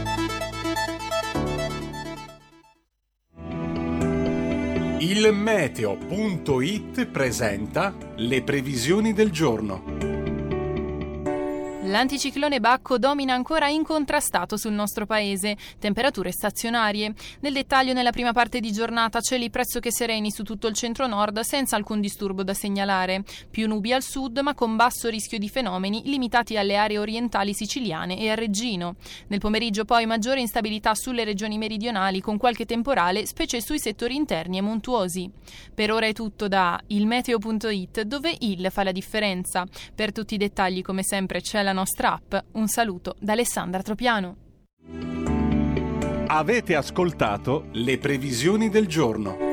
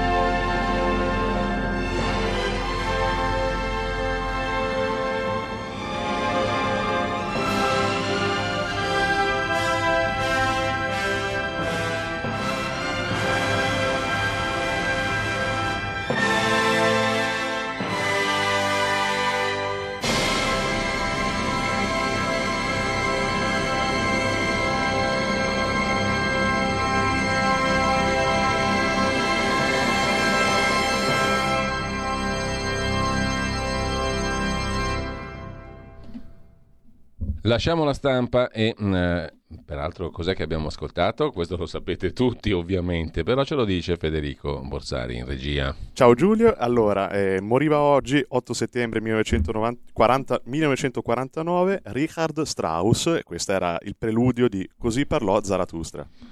Grazie a Federico e intanto dalla stampa passiamo al primo piano della verità di stamani. L'apertura di oggi è dedicata al governo che salva 350.000 auto. Respingere le follie ecologiste si può ma non basta. Il Consiglio dei Ministri vara il decreto per far slittare il blocco dei motori Euro 5 in Piemonte. È la prova che la politica può disinnescare il delirio verde, scrive Claudio Antonelli. Ma attenzione, è solo un rinvio. Se nelle istituzioni europee non cambia l'aria, tra due anni saremo da capo in tutto il nord Italia. La Commissione europea chiede intanto le tappe forzate per blindare la direttiva sugli edifici green. Il commento del direttore Maurizio Belpietro, se voti il PD sei adulto, se delinqui non ancora. Due pesi e due misure, sottolinea Belpietro. Il minore può votare PD ma non finire in galera. E sempre dal primo piano della verità, il sindaco democratico di New York assalito dalla realtà. L'immigrazione ci distruggerà, ha detto il sindaco della Grande Mela, come racconta anche in prima pagina sulla verità di stamani Stefano Graziosi, Stefano Graziosi, autore dell'articolo, poi a pagina 14 sulle parole del sindaco. A New York non c'è più posto per i migranti, dice il sindaco nero democratico di New York, afroamericano Eric Leroy Adams, che scopre la realtà dell'accoglienza e fa previsioni apocalittiche. Distruggeranno la città. I migranti, il comune è quasi in bancarotta per mantenere gli stranieri e Biden, chiamato in causa dal sindaco, nicchia. Eh, sempre dalla verità di stamattina, poi a centropagina. Covid, chiudersi in casa aumenta i contagi, confessione shock dell'Organizzazione Mondiale della Sanità. Dopo aver obbligato mezzo mondo ai lockdown, si ammette che la misura peggiora la diffusione del virus. Svelati i contratti Pfizer e compagnia. L'Unione Europea ci ha fatto pagare i vaccini il doppio del Sudafrica. Poi la Cassazione che bacchetta la Procura e rimette Buzzi in libertà. Marcello Veneziani che riflette sull'8 settembre, quando nacque l'Italia di nessuno e siamo ancora lì. Non ci siamo più ripresi dall'8 settembre d'80 anni fa, quando sull'Italia fu fatta una croce e il paese fu spaccato in quattro. Italia fascista, Italia partigiana, Italia monarchica, Italia neutrale. Quella croce sul paese pesa ancora, scrive Marcello Veneziani, Nonostante quei quattro spicchi d'Italia si siano rimescolati e disciolti, nonostante l'Italia abbia perso la memoria storica e viva brucando nel presente. Ma quei quattro spicchi d'Italia sono ancora i recinti in cui vive l'Italia. L'8 settembre morì l'Italia sovrana che lasciò il posto alla patria di nessuno. L'armistizio consegnò alla storia un paese non più indipendente e coeso, che si trasformò in un maggiordomo di altre nazioni, scrive in sintesi. Marcello Veneziani, i quattro spicchi dell'Italia sono rimasti tutti in vita. Magari si chiamano conservatori, progressisti, moderati, fluttuanti. Non hanno nulla a che vedere con gli spicchi del 43. Non ci sono più fascisti e comunisti, monarchici e democristiani, ma sono ancora il frutto di quella croce, segnata sopra, e di quegli agglomerati che ne derivarono. Fascismo e antifascismo sono ormai una via di mezzo tra edicole votive e semafori etici, regolatori del traffico e dei divieti. Non hanno più vita, servono solo per indicare il posto dove sorgevano i templi di sepolte religioni. Alcuni storici dissero che l'8 settembre fu la morte della patria. Alcune figure istituzionali, come i capi di Stato, negarono quella morte per carità di patria. In realtà l'8 settembre l'Italia si dimise dalla storia, non volle più saperne e non solo la storia tragica di quegli anni. Scelse la casa, si negò a ogni eredità, memoria e missione storica. Cosa avvenne di preciso l'8 settembre? Nacque l'Italia di nessuno, figlia di nessuno. Restò l'Italia di ognuno, di tutti e di nessuno, individualista, corale, anarco-disfattista, pirandelliana, scrive Marcello Veneziani, chiudiamo dalla prima pagina della verità di oggi con un ospedale psichiatrico inglese che vieta di usare i termini uomo e donna e con un'altra nota del direttore Belpietro, Amato, Repubblica, le balle sul MIG di Ustica, perché circolano e tornano in circolazione tante Panzane. Dopo le balle di Amato arrivano quelle sul MIG.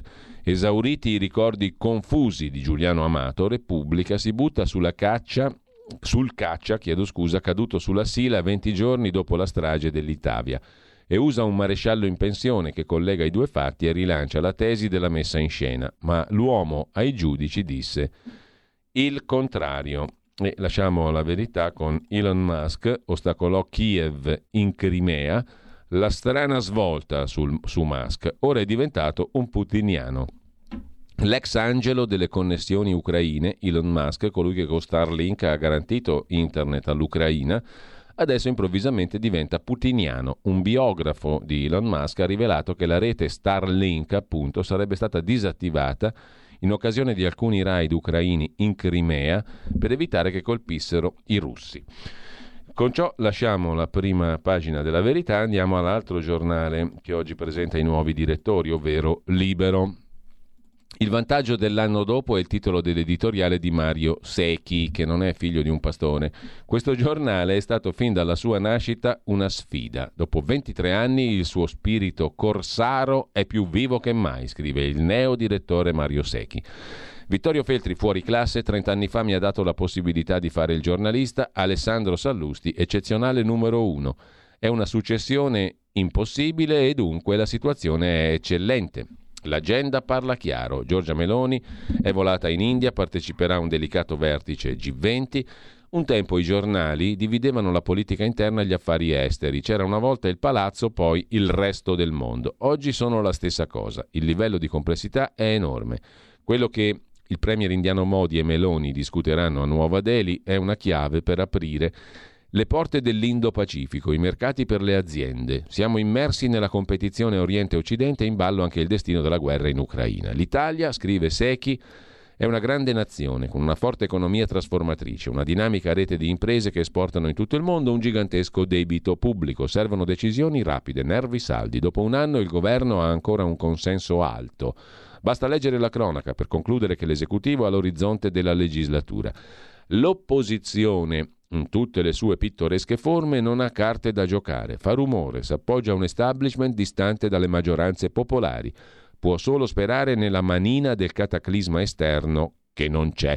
Il centrodestra ha un'opportunità, programmare. La legge di bilancio è dettata dalla congiuntura economica, i guai della Germania non solo, dal negoziato sul patto di stabilità, dal voto per il Parlamento europeo, dal bancomat di Stato che era stato messo in piedi dai 5 Stelle che fare, conclude il neodirettore Secchi?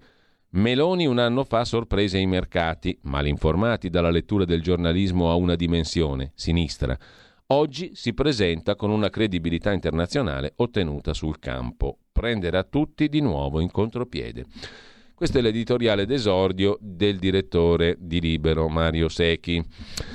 Il titolo principale sulla mamma di ferro, la legge di Giorgia, arresti e cellulari vietati, la stretta del governo sui minori e Meloni difende Gianbruno. Ha parlato come mia madre, dice Giorgia Meloni. A 15 anni un ragazzo può già sparare, certifica Pietro Senaldi. L'altra novità è il direttore editoriale Daniele Capezzone che oggi si occupa sul suo giornale libero del pugno duro che non deve far paura, il contrasto al crimine. Nessuno anche tra i più accesi sostenitori del governo, può essere certo del fatto che tutte le misure annunciate ieri dal governo in materia di sicurezza siano perfette. Non è detto che un approccio molto centrato sul versante penale possa funzionare, alcune norme sembrano avere un effetto segnaletico o propagandistico, né in termini liberali è convincente l'idea che tocchi allo Stato farsi carico di alcune funzioni del papà e della mamma, quasi facendo supplenza,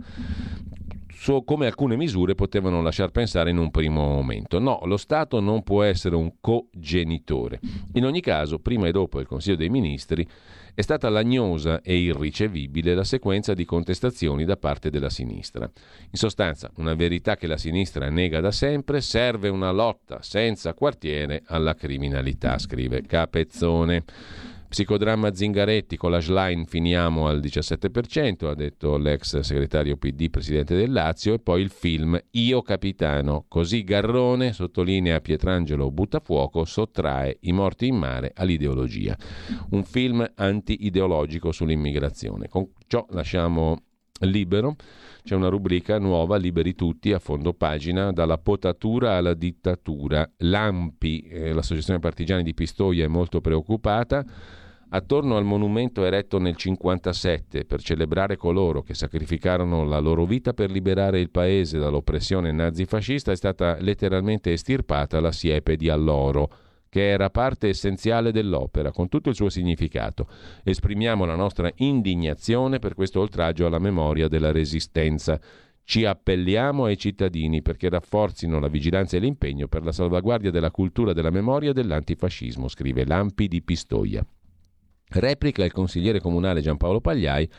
Reazione isterica incredibile, l'intervento era necessario per recuperare la vitalità delle piante, se non lo avessimo fatto avreste protestato per mancata manutenzione. Sembrava una dittatura, era solo una potatura, scrive Libero.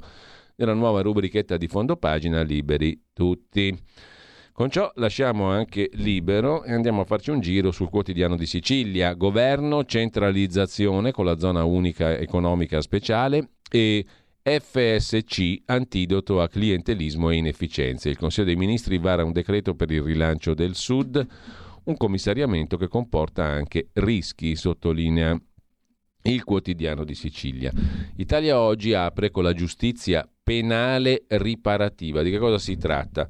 Una guida di giudici e avvocati a Milano spiega come l'imputato possa vedersi ridotte le sanzioni accordandosi con la vittima e offrendo risarcimenti materiali o simbolici. Dopodiché troviamo in prima pagina l'esplosione dei ricavi di Netflix Italia, che in un solo anno sono passati da 59 a 617 milioni di euro, e il Ministero dell'Economia che potrebbe dare indicazioni d'acquisto vincolanti sulle sue partecipate per quanto riguarda i crediti edilizi. Desecretati 163 documenti dei servizi relativi ai mesi della strage di Bologna e del 19 di Ustica, se ne occupa Andrea Cangini. E poi la rubrica diritto e rovescio del direttore Magnaschi, Pier Francesco Favino, attore coi fiocchi, sollevando la polemica sulla scelta di un attore straniero per la figura di eh, Ferrari nel film Ferrari, appunto, ha commesso una sciocchezza che è stata però utile perché ha suscitato un vasto dibattito che ha consentito di superare il finora inguaribile provincialismo di gran parte del cinema italiano.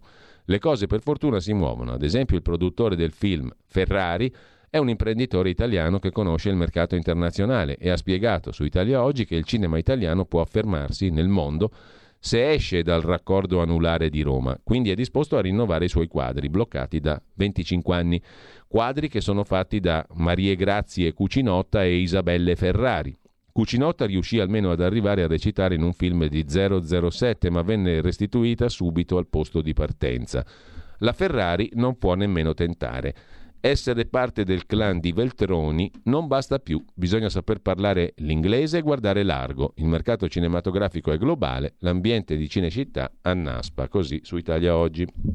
In primo piano invece sul foglio di stamani vi segnalo la rubrica di Andrea Marcenaro, l'Andreas Version di stamattina. Niente Meloni, niente Salvini, niente Travaglietti, niente Putin, niente Europa.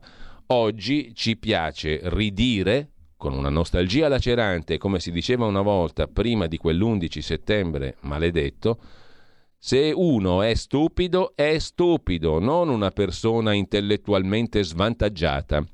Ci piace ridire negri ai neri, senza correggerti in corsa se no sei razzista e con la croce di fuoco. Ci piace fingersi antisemiti quando si è invece stramilitanti per Israele e dire che un mondo dove si dice delle mignotte che sono operatrici del sesso è un mondo sbagliato, figurarsi escort. Ci piace ripetere oggi che ci stanno sul culo gli scrittori, specie quelli europei che non fumano sigari e sono galline competitive come dirigenti del settore abbigliamento, che ci stanno sullo stomaco le damazze griffatissime, tutte col naso rifatto, tutte spinate col laser E che ci piacciono le città multietniche, certo che ci piacciono. Ma se vado al ristorante giapponese davanti a sushi e sake, voglio poter prendere il cameriere per la collottola. Senta, a me piacciono il pesce caldo e il vino freddo. Porti via e vediamo se ha capito, d'accordo? Era la ridicolizzazione degli stupidi come contributo alla civiltà. Chi è politicamente corretto non ha il senso dell'umorismo. Sanno cosa è giusto per te e per tutti. Io diffido di costoro del generale Vannacci compreso, che si propone al contrario, ma peggio che identico, quel tipastro politicamente sia corretto che fascistoide. Bon, finita qui. Non cade oggi nessuna ricorrenza per la nascita o per la morte di qualcuno. È che a Mordechai Rickler e a Barney Panofsky andrebbe acceso un cero tutti i giorni, scrive Andrea Marcenaro, che in sostanza ricorda il libro la versione di Barney di Mordecai Rickler che uscì nel 97, un manifesto dell'anticorrettismo politico. Andiamo a vedere anche il dubbio, un quotidiano degli avvocati italiani che apre con 84 arresti, altri 84 arresti. Così Gratteri prepara lo sbarco a Napoli, maxi blitz in Calabria in vista del voto al Consiglio Superiore della Magistratura sulla super procura. Buzzi torna libero, procuratore generale smentito dalla Cassazione, reclusione illegittima, scrive il quotidiano. Degli avvocati italiani. Intanto uh, vi segnalo, andiamo a vedere le pagine interne dei quotidiani di oggi, poi vediamo anche i settimanali, il, anzi li vediamo velocissimamente subito, il settimanale il venerdì di Repubblica si occupa dei dottori stranieri che sono venuti in Italia. In quel di, mm, del Friuli Venezia Giulia non hanno fatto una gran performance, a quanto pare c'erano dottori argentini che hanno fatto dei gran casini. Invece in Calabria i pazienti adorano i dottori cubani, secondo, secondo quel che ci racconta il venerdì di Repubblica. Los Doctores di Calabria il titolo dell'articolo sul settimanale di stamani, i pazienti li adorano, loro riparano perfino gli ecografi e gli ospedali se li contendono. Così, giunti per alleviare un sistema sanitario al collasso, i medici cubani hanno conquistato la Calabria. Il reportage di Giuseppe Smorto, che parte dal Reggio Calabria, giusto appunto. Mentre tu mi bocci, io ricorro. Sempre sul venerdì di Repubblica, così il mio professore sarà un giudice, una raffica di vertenze. La scuola vive una nuova contestata stagione. Si sta esagerando? Siamo servizio pubblico, dice il leader dei presidi. È giusto che oggi si chieda conto. Il TAR decide solo sulle procedure. Ormai ci serve un vademecum. E poi c'è un articolo curioso di Giuliano Aluffi, sempre sul venerdì di Repubblica. Nella nuova fattoria l'insalata si trova al nono piano. Sono veri e propri condomini dove la verdura viene coltivata senza pesticidi. Si parla dell'agricoltura verticale, giro d'affari in crescita, tantissime aziende che adesso si ritrovano a Dubai. L'insalata coltivata con l'illuminazione a LED, per esempio, nello stabilimento della Nordic Harvest in Danimarca, la più grande farming d'Europa, oppure nei palazzi a multipiani di Dubai. Detta così, mi fa venire l'orticaria sta insalata, ma comunque sarà anche buona, chi lo sa, mangiatevela voi. Cerco algoritmi per salvare l'umanità. Questo è un altro articolo interessante di Jaime D'Alessandro, sempre sul venerdì di Repubblica. Con la sua Stability AI, Imad Mostak ha creato un modello di intelligenza artificiale gratis e per tutti, puntando su sanità e istruzione. Ma è un genio o millanta? Glielo abbiamo chiesto, scrive Repubblica che interpella appunto questo Imad Mostak che ha fondato nel 2019 Stability AI. Non la conosceva nessuno, ora è valutata fra 1 e 4 miliardi di dollari. Infine ehm, andiamo a vedere adesso, come dicevo prima, eh, alcuni degli articoli principali dei quotidiani di oggi. Peraltro ci facciamo prima accompagnare da una piccola pausa musicale. Il calendario musicale curato come sempre ottimamente da Federico Borsari. Che cosa ci offre? Lo ascoltiamo subito.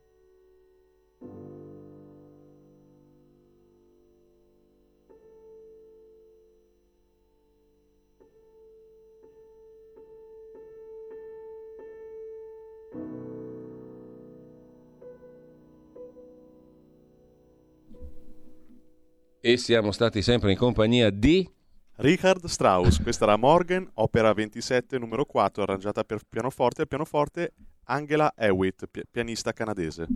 Eh, benissimo, Federico, siamo troppo snob, siamo troppo snob e troppo compagnucci della parrocchietta con queste scelte musicali che ci renderanno molto popolari anche tra la gente che piace. Questa musica piace alla gente che piace, non c'è alcun dubbio.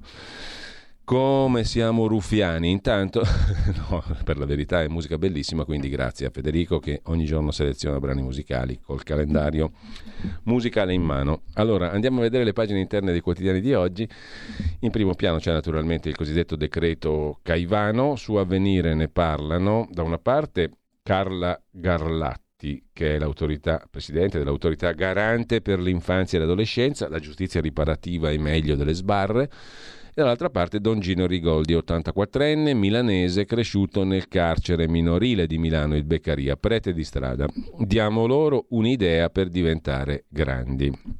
Così in maniera piuttosto anonima a venire riassume le considerazioni, sempre molto empiriche, di Don Gino Rigoldi, uno che la vita l'ha vissuta veramente in concreto, diciamo così, la prima cosa che mi ha stupito è che questa proposta, dice Rigoldi, sia scaturita in risposta a fatti accaduti in due quartieri totalmente degradati che sono in mano alla criminalità organizzata, cioè alla mafia.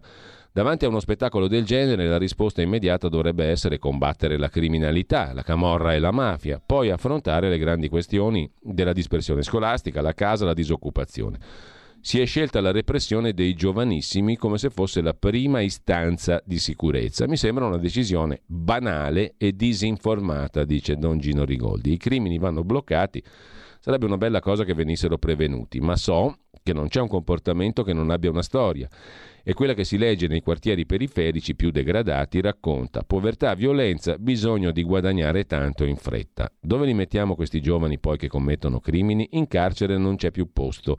Ce ne sono 530 nelle carceri minorili a fronte di 532 detenuti. A nord l'80% dei reclusi minorenni sono stranieri, almeno 500 sono in strada a Milano, meta di tanti minori stranieri non accompagnati. E lì comincia la galera di un ragazzino per sopravvivere. Meglio piuttosto aumentare i posti nei centri di accoglienza e dialogare con l'Egitto, che è il primo paese di partenza di questi ragazzi, per interrompere i flussi, dice Don Gino Rigoldi ad avvenire. Su Avvenire e sul decreto Caivano vi segnalo di volata un'intervista a Matteo Renzi su Caivano populismo giustizialista, ma intanto presto altri del PD passeranno al centro. Il L'ex premier Renzi spiega il suo nuovo progetto politico. Meloni e Salvini sovranisti. Schlein la sesta stella dei 5 Stelle di Conte. L'Unione Europea rischia, non può finire nelle loro mani. Sono alla quinta vita politica. Avevo ragione anche sull'Arabia. Adesso vedete che il governo ha firmato il patto con Riyadh, dice il senatore di Riyadh. Sui migranti sto con Zuppi.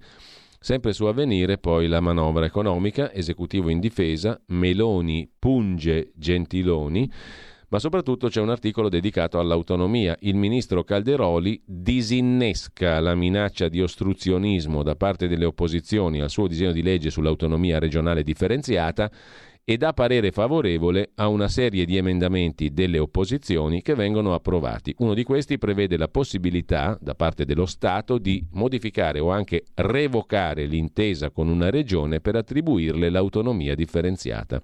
L'autonomia sarà revocabile dallo Stato, quindi lo Stato è il padrone dell'autonomia regionale. Sembra una contraddizione in termini. Qualcuno è padrone dell'autonomia.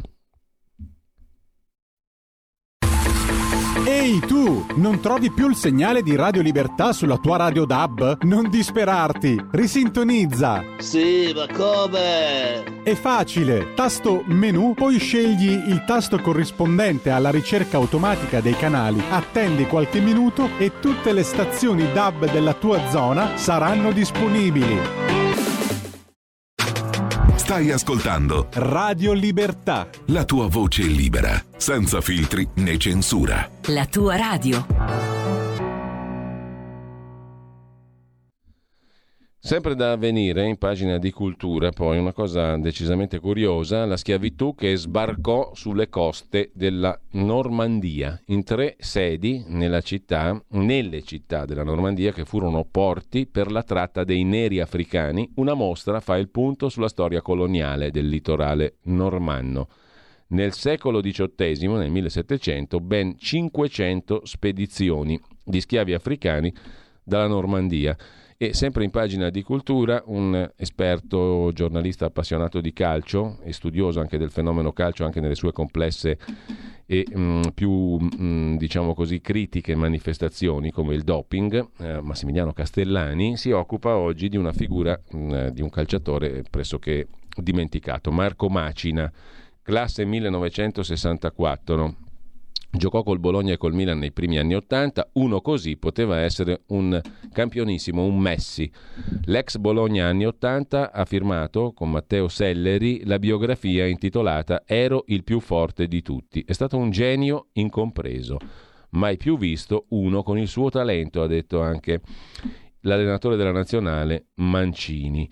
Sostiene Monduzzi e non il Pereira di Pessoa, ma lo scrittore bolognese Gianni Monduzzi che fa più strada un cretino ben motivato di un genio svogliato. Questa storia di calcio che andiamo a raccontare è ambientata in una Bologna dalle atmosfere rarefatte, come quelle dell'unico film credibile sul calcio Ultimo minuto di Pupi Avati, scritto dal regista bolognese con la complicità di Italo Cucci, giornalista sportivo. Una storia che parla di un genio incompreso del nostro calcio, che non era svogliato, ma data la rapidità d'azione in campo, forse ha giocato troppo d'anticipo sui tempi. È la storia di Marco Macina.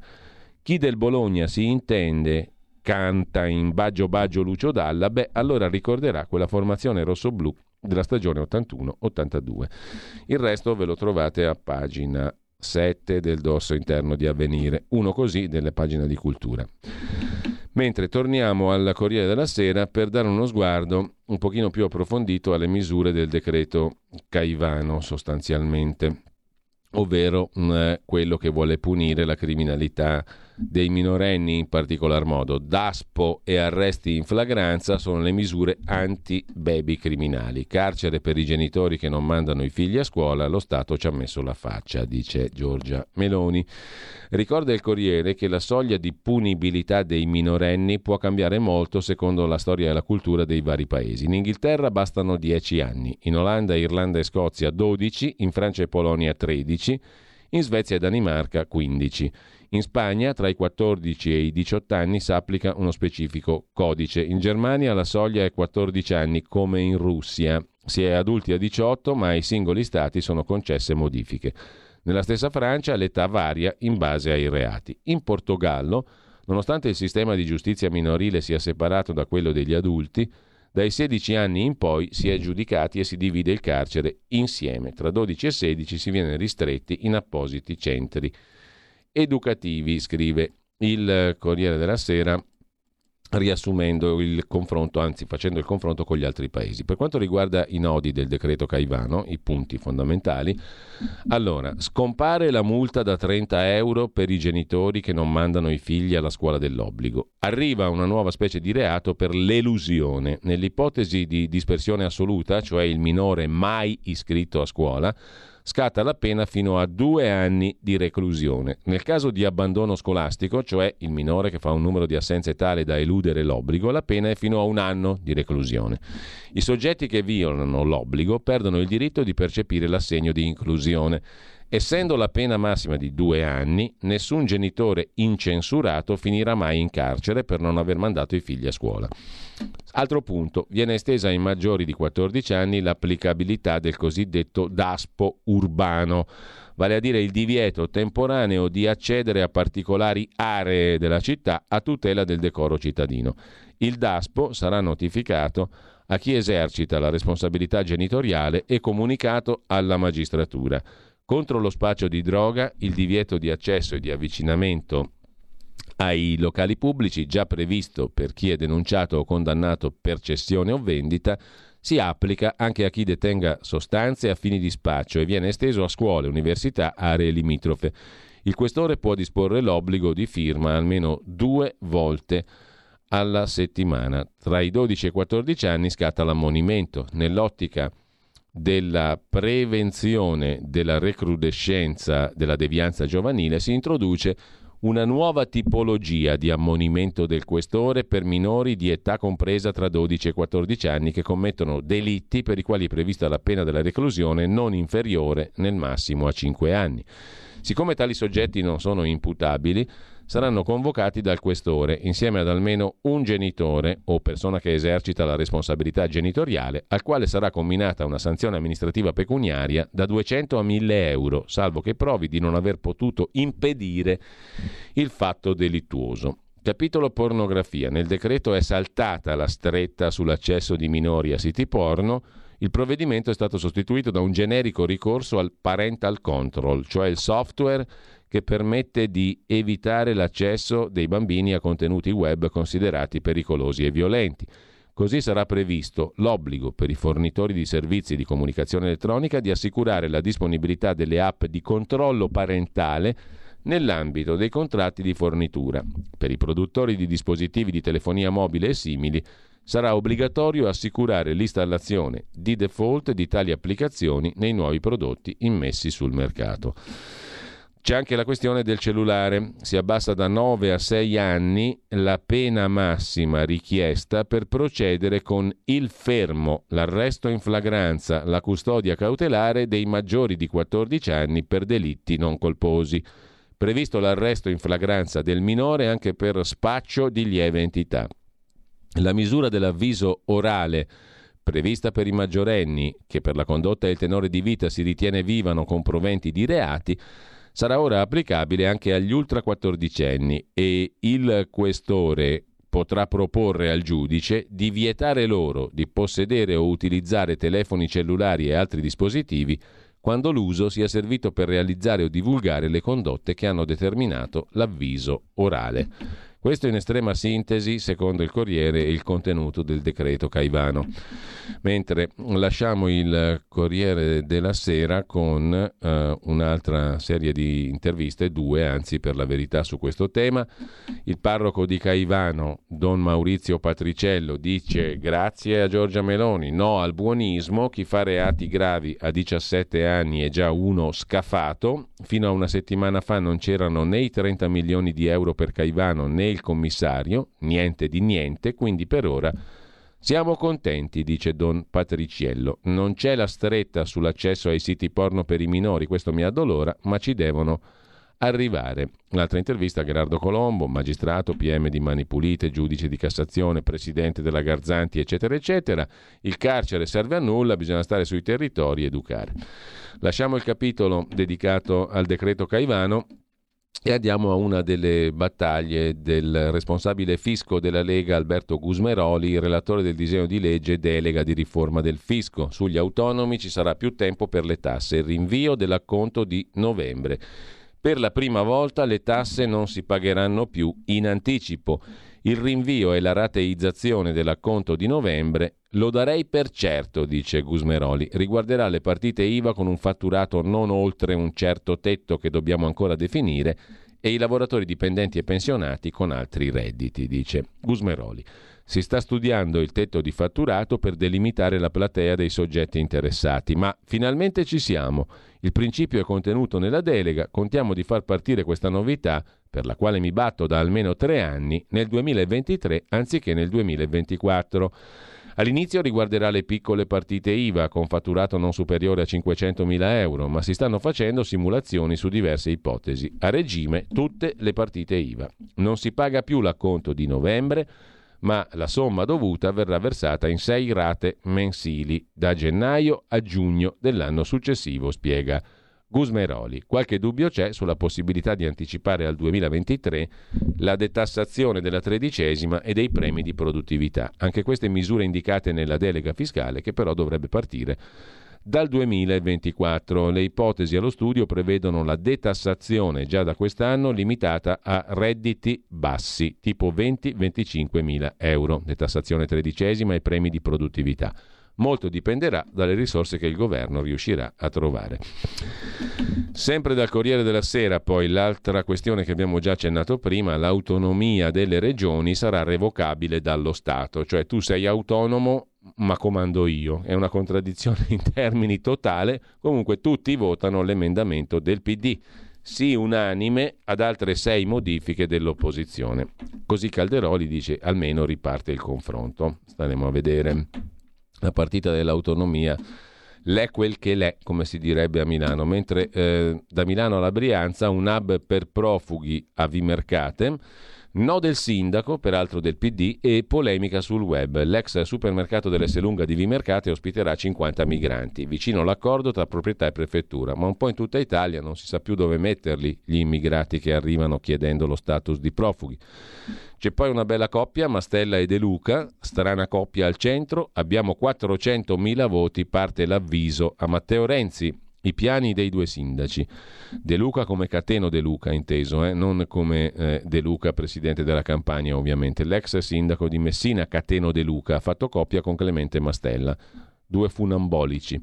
Per quanto concerne invece un tema da nulla, le munizioni all'uranio impoverito, oltre che le bombe a grappolo, sono le armi sporche della guerra, gli Stati Uniti forniranno munizioni all'uranio impoverito all'Ucraina. La Russia le utilizza dall'inizio dell'invasione, scrive il Corriere della Sera di oggi. Le bombe a grappolo non sono bandite in Stati Uniti e Russia, vengono lanciate da vettori che disperdono grappoli esplosivi su vaste aree, poi restano nel terreno, spesso nascoste, e provocano vittime per mesi o anni. L'uranio impoverito, invece, secondo il Corriere della Sera, emette una carica radioattiva trascurabile, ma esplodendo all'impatto le munizioni causano un aerosol cancerogeno e comunque sono devastanti per uomini e mezzi. Il diritto internazionale vieta o limita lo sviluppo, la detenzione e l'uso di certe armi, mine antiuomo, munizioni a grappolo, armi laser accecanti, proiettili dum dum e armi biologiche e chimiche. Tutti a posto siamo Tanto le usano, quindi che problema c'è? Mentre l'architetto, l'archistar italico milanese Stefano Boeri è andato a Odessa per tirar su la cattedrale, ricostruire senza cancellare le ferite. L'edificio colpito sarà restaurato grazie a un progetto coordinato con Roma. Sul fatto quotidiano di oggi, Verdini ai domiciliari vede il sottosegretario Freni, l'abbiamo già visto prima, ma c'è anche da segnalare sul tema dell'autonomia un'intervista a Gianfranco Viesti, professore di economia all'Università di Bari. Oggi esce il suo nuovo libro, Contro la secessione dei ricchi, edito dalla Terza. Stanno lavorando sotto traccia, dice il professor Viesti, intervistato da Virginia della Sala, pagina 7 del Fatto Quotidiano di oggi. Lavorano sotto traccia, le intese sulla secessione sono già pronte. Calderoli sta trattando coi ministri. Mentre sul giornale, a pagina 3, è da segnalare l'intervista di Stefano Zurlo al figlio di Vincenzo Muccioli, fondatore di San Patrignano, sul decreto Caivano. Inevitabili le scelte del governo su violenza e droga, linea dura. Interessante la novità dei lavori socialmente utili, ma non basta sanzionare. Non mi convince lo stop ai telefonini, perché questi se ne procurano facilmente un altro. Genitori, sì al carcere per chi non manda i figli a scuola. Serve responsabilità in famiglia, dice il figlio di Muccioli. Luca Fazzo sul giornale si occupa invece della giustizia, la riforma che manca. Ogni giorno in Italia finiscono in carcere tre persone innocenti senza prove né ragioni. Per detenzioni ingiuste, danni da un miliardo di euro. Ecco due possibili rimedi tra le norme del pacchetto Nordio. E sempre sul giornale di oggi, Fausto Biloslavo da Trieste intervista il generale in congedo Silvio Mazzaroli, generale in congedo degli Alpini dopo una lunga carriera dal Mozambico al Kosovo. Il libro di Vannacci, la maggioranza silenziosa, con lui ora ha una voce, prevedibile la reazione della sinistra, ma lo scritto è di buon senso.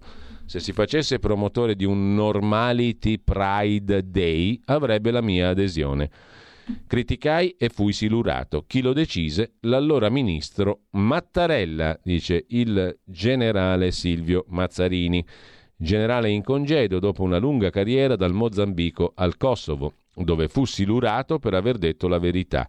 Il generale non ha peli sulla lingua circa il libro del generale Vannacci e tira fuori anche qualche sassolino dalla scarpa.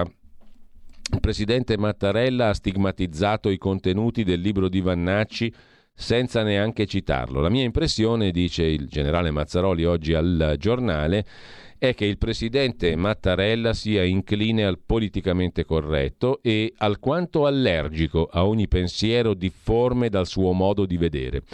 Per aver parlato chiaro in Kosovo, anche il generale Mazzaroli fu silorato. Cosa è successo? Racconta Mazzaroli oggi al giornale. Agli inizi del 2000, quando ero vicecomandante di K4, il contingente NATO in Kosovo, sono in corso in dinamiche non molto diverse da quelle del collega Vannacci. Per avere affermato che dietro al meritorio impegno dei nostri militari non si avvertiva il supporto del sistema paese e per aver rivolto ad alcuni contingenti di diversa nazionalità critiche in merito al loro modo di fare alla cura dei propri interessi, sono stato rimosso con immediatezza dal mio incarico. A volere la mia testa era stato l'allora ministro della difesa Sergio Mattarella, l'ho scoperto molti anni dopo.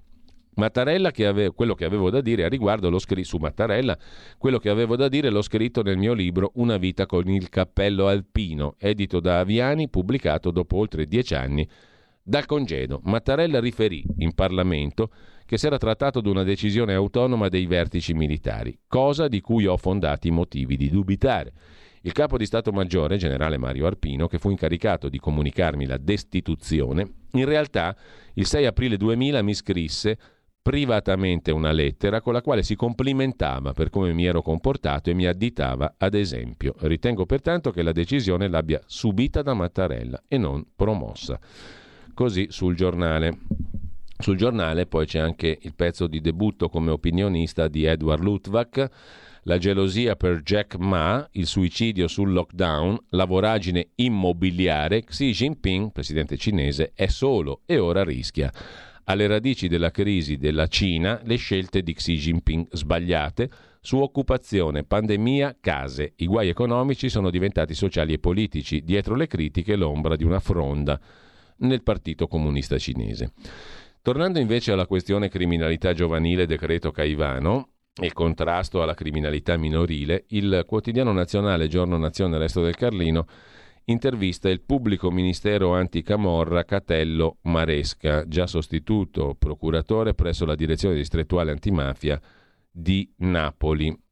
Ora, era ora di intervenire, ma bisogna anche rieducare i genitori, dice il dottor Maresca, che ha condotto diverse indagini sulla criminalità in Campania. Un adolescente di oggi è diverso da un suo coetaneo degli anni Ottanta. Lo stop ai cellulari per i ragazzi? Mi chiedo chi li controllerà davvero, dice il dottor Maresca. Fiction come Gomorra o Mare Fuori finiscono per trasmettere soltanto modelli negativi. A proposito di Napoli, sul mattino di Napoli, quartieri spagnoli, è assedio ai fortini dei nuovi capoclan, scrive Giuseppe Grimaldi in pagina di cronaca.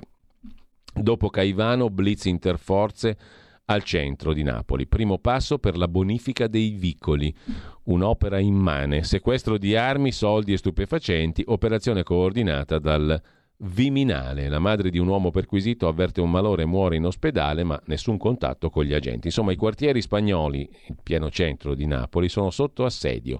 Due giorni dopo l'operazione interforze al Parco Verde di Caivano, ieri, un nuovo blitz in uno dei luoghi simbolo del centro storico cittadino nel quale si registra uno dei più alti tassi di illegalità e di malaffare. Insomma, lo Stato mostra i muscoli.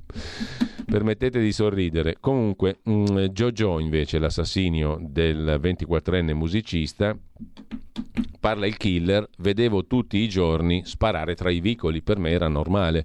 Omicidio del musicista, ecco il verbale del sedicenne accusato di aver fatto fuoco. Sull'arma del delitto un'ipotesi, usata per due stese, due operazioni criminali, poche ore prima. Come ha imparato a impugnare un'arma? Quando ha imparato a fare fuoco? Risposta da brividi. Vedo tutti i giorni sparare dalle parti mie ai quartieri spagnoli. Chi gli ha dato la pistola?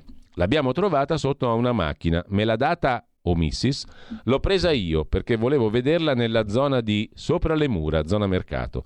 Sono parole del giovane killer di Jojo, parola del sedicenne in cella per l'omicidio di Giovan Battista Cutolo, musicista colpito il 31 agosto mentre cercava di difendere amici aggrediti da un gruppo di malviventi giovani. Tra questi il baby killer, sul quale sono in corso le indagini. Su un punto, gli inquirenti sono al lavoro per capire se l'arma usata per uccidere Jojo sia stata già utilizzata per altri delitti. Ipotesi shock. Il giorno prima ai quartieri spagnoli sono state consumate due stese, due rappresaglie armate, nel probabile tentativo di rimarcare il proprio radicamento all'ombra di Monte Calvario. Ipotesi che ruota intorno a un interrogativo. Il ragazzino che ha ucciso Jojo aveva già fatto fuoco? Aveva usato la sua arma come soldatino nell'interminabile girandola di stese che avvelenano il centro città di Napoli? Al momento non ci sono riscontri, ma le verifiche sono in corso, alla luce di quanto ha dichiarato il giovane assassino nell'interrogatorio al pubblico ministero. La storia dell'arma dice di averla ricevuta da un amico, anche se la mattina del 31 agosto, momento dell'omicidio, il sedicenne ha estratto la pistola dalla cintola, la teneva all'altezza dei pantaloni, come appare dal video. Proprio mentre Giovan Battista Cutolo, la vittima, stava avendo la peggio, ricevendo i colpi di sgabello da un amico dell'assassino, il sedicenne estrae la pistola e lo fa in modo impacciato dal momento che impiega qualche attimo di troppo per tirar fuori l'arma. Il resto è storia nota. Spara le prime due volte al petto, una terza volta alle spalle. Poi va a casa a giocare a carte con un amico, fino ad essere avvisato dal padre che gli dice c'è un morto a Piazza Municipio. Ma torniamo alla domanda di fondo sull'arma. Non sono bravo a sparare, ha detto il sedicenne provando a ridurre il peso della propria responsabilità, ma vedo tutti i giorni sparare nei quartieri spagnoli. L'abbiamo trovata l'arma sotto una macchina, aveva già i proiettili, avevamo pensato di andarla a vendere. Inchiesta condotta dalla mobile sotto il coordinamento di due uffici della Procura, scrive Il Mattino di Napoli. Ma non c'è solo Caivano, ci sono per esempio altri quartieri come Salicelle, senza piazze, senza asili nido. Qui l'unica legge è l'abuso. Emergenza Interland. Il rione Salicelle, un inferno di cemento amianto, scrive ancora il Mattino di Napoli, dove vivono 10.000 persone. Trionfa il degrado, non esistono negozi se non salumerie e sgangherati negozi di detersivi completamente abusivi aperti negli alloggi o negli spazi comuni, chiusi dalle forze dell'ordine. Non c'è un autobus, a parte quello ogni tanto, e nemmeno tutti i giorni, che fa una sola fermata al limite del quartiere. Non c'è una panchina all'ombra. Gli anziani, soprattutto i napoletani, si incontrano, fanno socialità vomitando veleni su questo inferno, ai crocicchi spigolosi degli isolati, portandosi dietro sedie sgangherate come lo sono le facciate degli isolati, che lasciati all'insulto del tempo hanno perso intonaco e sottomanto, mostrando le arrugginite reti metalliche di contenimento delle pareti, simili a scheletri scarnificati di balene spiaggiate. Tutto questo e altro è il rione Salicelle di Napoli. Ci sono anche le foto di questo posto orribile.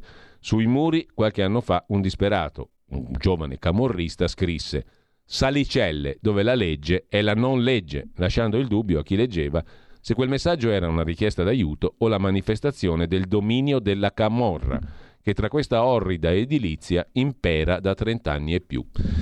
Non solo Caivano, scrive il quotidiano il mattino di Napoli. Un piano speciale per Lampedusa invece è quello che ci racconta il Tempo di Roma. Il governo ha stanziato 45 milioni per fare depuratori, tirar su nuovi edifici, raccattar su le strade, stoccare e smaltire i barconi. Un intervento di interesse strategico. Il ministro Urso commenta: superiamo i vincoli preesistenti perché questo è il governo del fare. Si punta allo sviluppo del territorio per far fronte al boom di sbarchi, cioè per accogliere meglio gli aspiranti profughi. Il sindaco Mannino dice uno degli aiuti più ingenti, faremo qualcosa di importante. E giù soldi, giù soldi, tanto paga sempre il pantalone e la pantalonessa di cui sopra. Intanto, sempre dal tempo di Roma, la Camera, su proposta del deputato di Fratelli d'Italia Giovanni Donzelli, vuole la verità sullo scandalo del Forteto. Certa sinistra, dice Donzelli, ha minimizzato ciò che è accaduto, istituita una commissione di inchiesta. Non è un caso che sia successo in Toscana, dove c'è un sistema incancrenito provocato dalla mancanza di ricambio nelle posizioni di potere. Sulla torbida vicenda della comunità cooperativa agricola del Mugello, il Forteto, appunto sarà fatta una commissione di inchiesta. E eh, lasciamo il tempo per tornare brevemente a Repubblica. Qui vi segnalo sulla menata di Ustica una lunghissima intervista, pagina 10, all'ex ministro socialista Claudio Martelli. Fu guerra sui cieli di Ustica, possibili risposte dagli archivi degli Stati Uniti. Quella sera in volo 21 aerei militari. Non fu una bomba né un missile a danneggiare il 19, ma i vortici causati da tutti quei caccia. Amato ha voluto liberarsi di un fardello, Craxi voleva sottrarre l'Italia a una condizione di subalternità in politica estera. Sempre su Repubblica, poi, l'8 settembre del 1943, una chiacchierata dell'ex direttore Ezio Mauro con lo storico Emilio Gentile, gli italiani lasciati senza uno Stato. Come oggi, 80 anni fa l'armistizio con gli alleati. Lo Stato c'è, è come se c'è da rubarti via tutto quello che hai. Eh tassare e tartassare ci riesce benissimo. Tutto il resto, la sicurezza, la giustizia, eccetera, lasciamo perdere. La fuga a Brindisi del re, del governo e dei vertici militari. Lo storico Emilio Gentile racconta la lezione di questa pagina nera. Se poi proprio volete, ci leggiamo adesso tutta l'intervista, pagina 6 a Romano Prodi. Scherzo naturalmente perché non ce la facciamo, sono le 9.27 però c'è una lunghissima intervista sulla stampa a Romano Prodi. L'Italia deve vergognarsi se non vota il salario minimo. L'Europa non conta più sulla scena mondiale. Ci stiamo allontanando dai parametri europei. La colpa non è di Gentiloni. Ho giurato fedeltà all'Unione Europea. Ha giurato, chiedo scusa, Gentiloni, non può diventare un avvocato prezzolato del governo e tante altre cose. Draghi, le sue tesi sono di buon senso. L'Unione Europea è considerata una realtà in decadenza. I partiti ormai sono finti, non c'è più la gente, parlano i dirigenti tra di loro. Le riforme, la proposta di premierato è fuori dal sistema democratico parlamentare, dice Romano Prodi. Ustica, credo che Amato pensi che chi è stato reticente oggi possa parlare. Mi auguro che sia così. Da mm, Stampa poi c'è anche l'intervista a Stefano Boeri che tirerà su la cattedrale di Odessa per l'Ucraina la cattedrale come Notre Dame, per la Francia, per Odessa come il Duomo a Milano. Verrà fatto anche un rilievo digitale, da lì cominceranno le valutazioni sui danni e la rimetteremo in piedi. Per fortuna che a Odessa c'è lui. Eh, con questo ci salutiamo veramente, la rassegna stampa è finita qui, poco in gloria e abbiamo anche l'audio video, l'editoriale, la rubrica diritto e rovescio del nostro amico, il direttore di Italia Oggi, Pierluigi Magnaschi. Buona mattina a tutti, buona fine di settimana e che Zeus ce la mandi buona.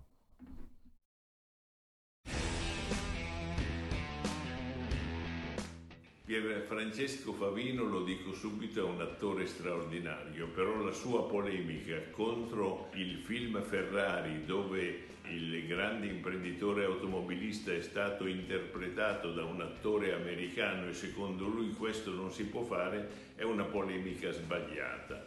Non a caso il produttore del film Ferrari è un italiano che ha capito che la cinematografia italiana, se vuole avere un futuro, deve avere una dimensione multinazionale e globale. Purtroppo invece la cinematografia italiana è vittima del suo provincialismo e per questo non è spendibile nel mondo. Ricordo che in passato un attore straordinario come Gassman tentò di sfondare sul mercato hollywoodiano ma venne restituito con perdite. Ricordo ancora la Cucinotta, una bellissima signora, una, un'attrice un po' più modesta, che riuscì addirittura a entrare in un film di 007, ma poi anch'essa fu restituita all'Italia. Ecco, il futuro della cinematografia italiana è nel mondo e quindi questa polemica su Ferrari è sbagliata.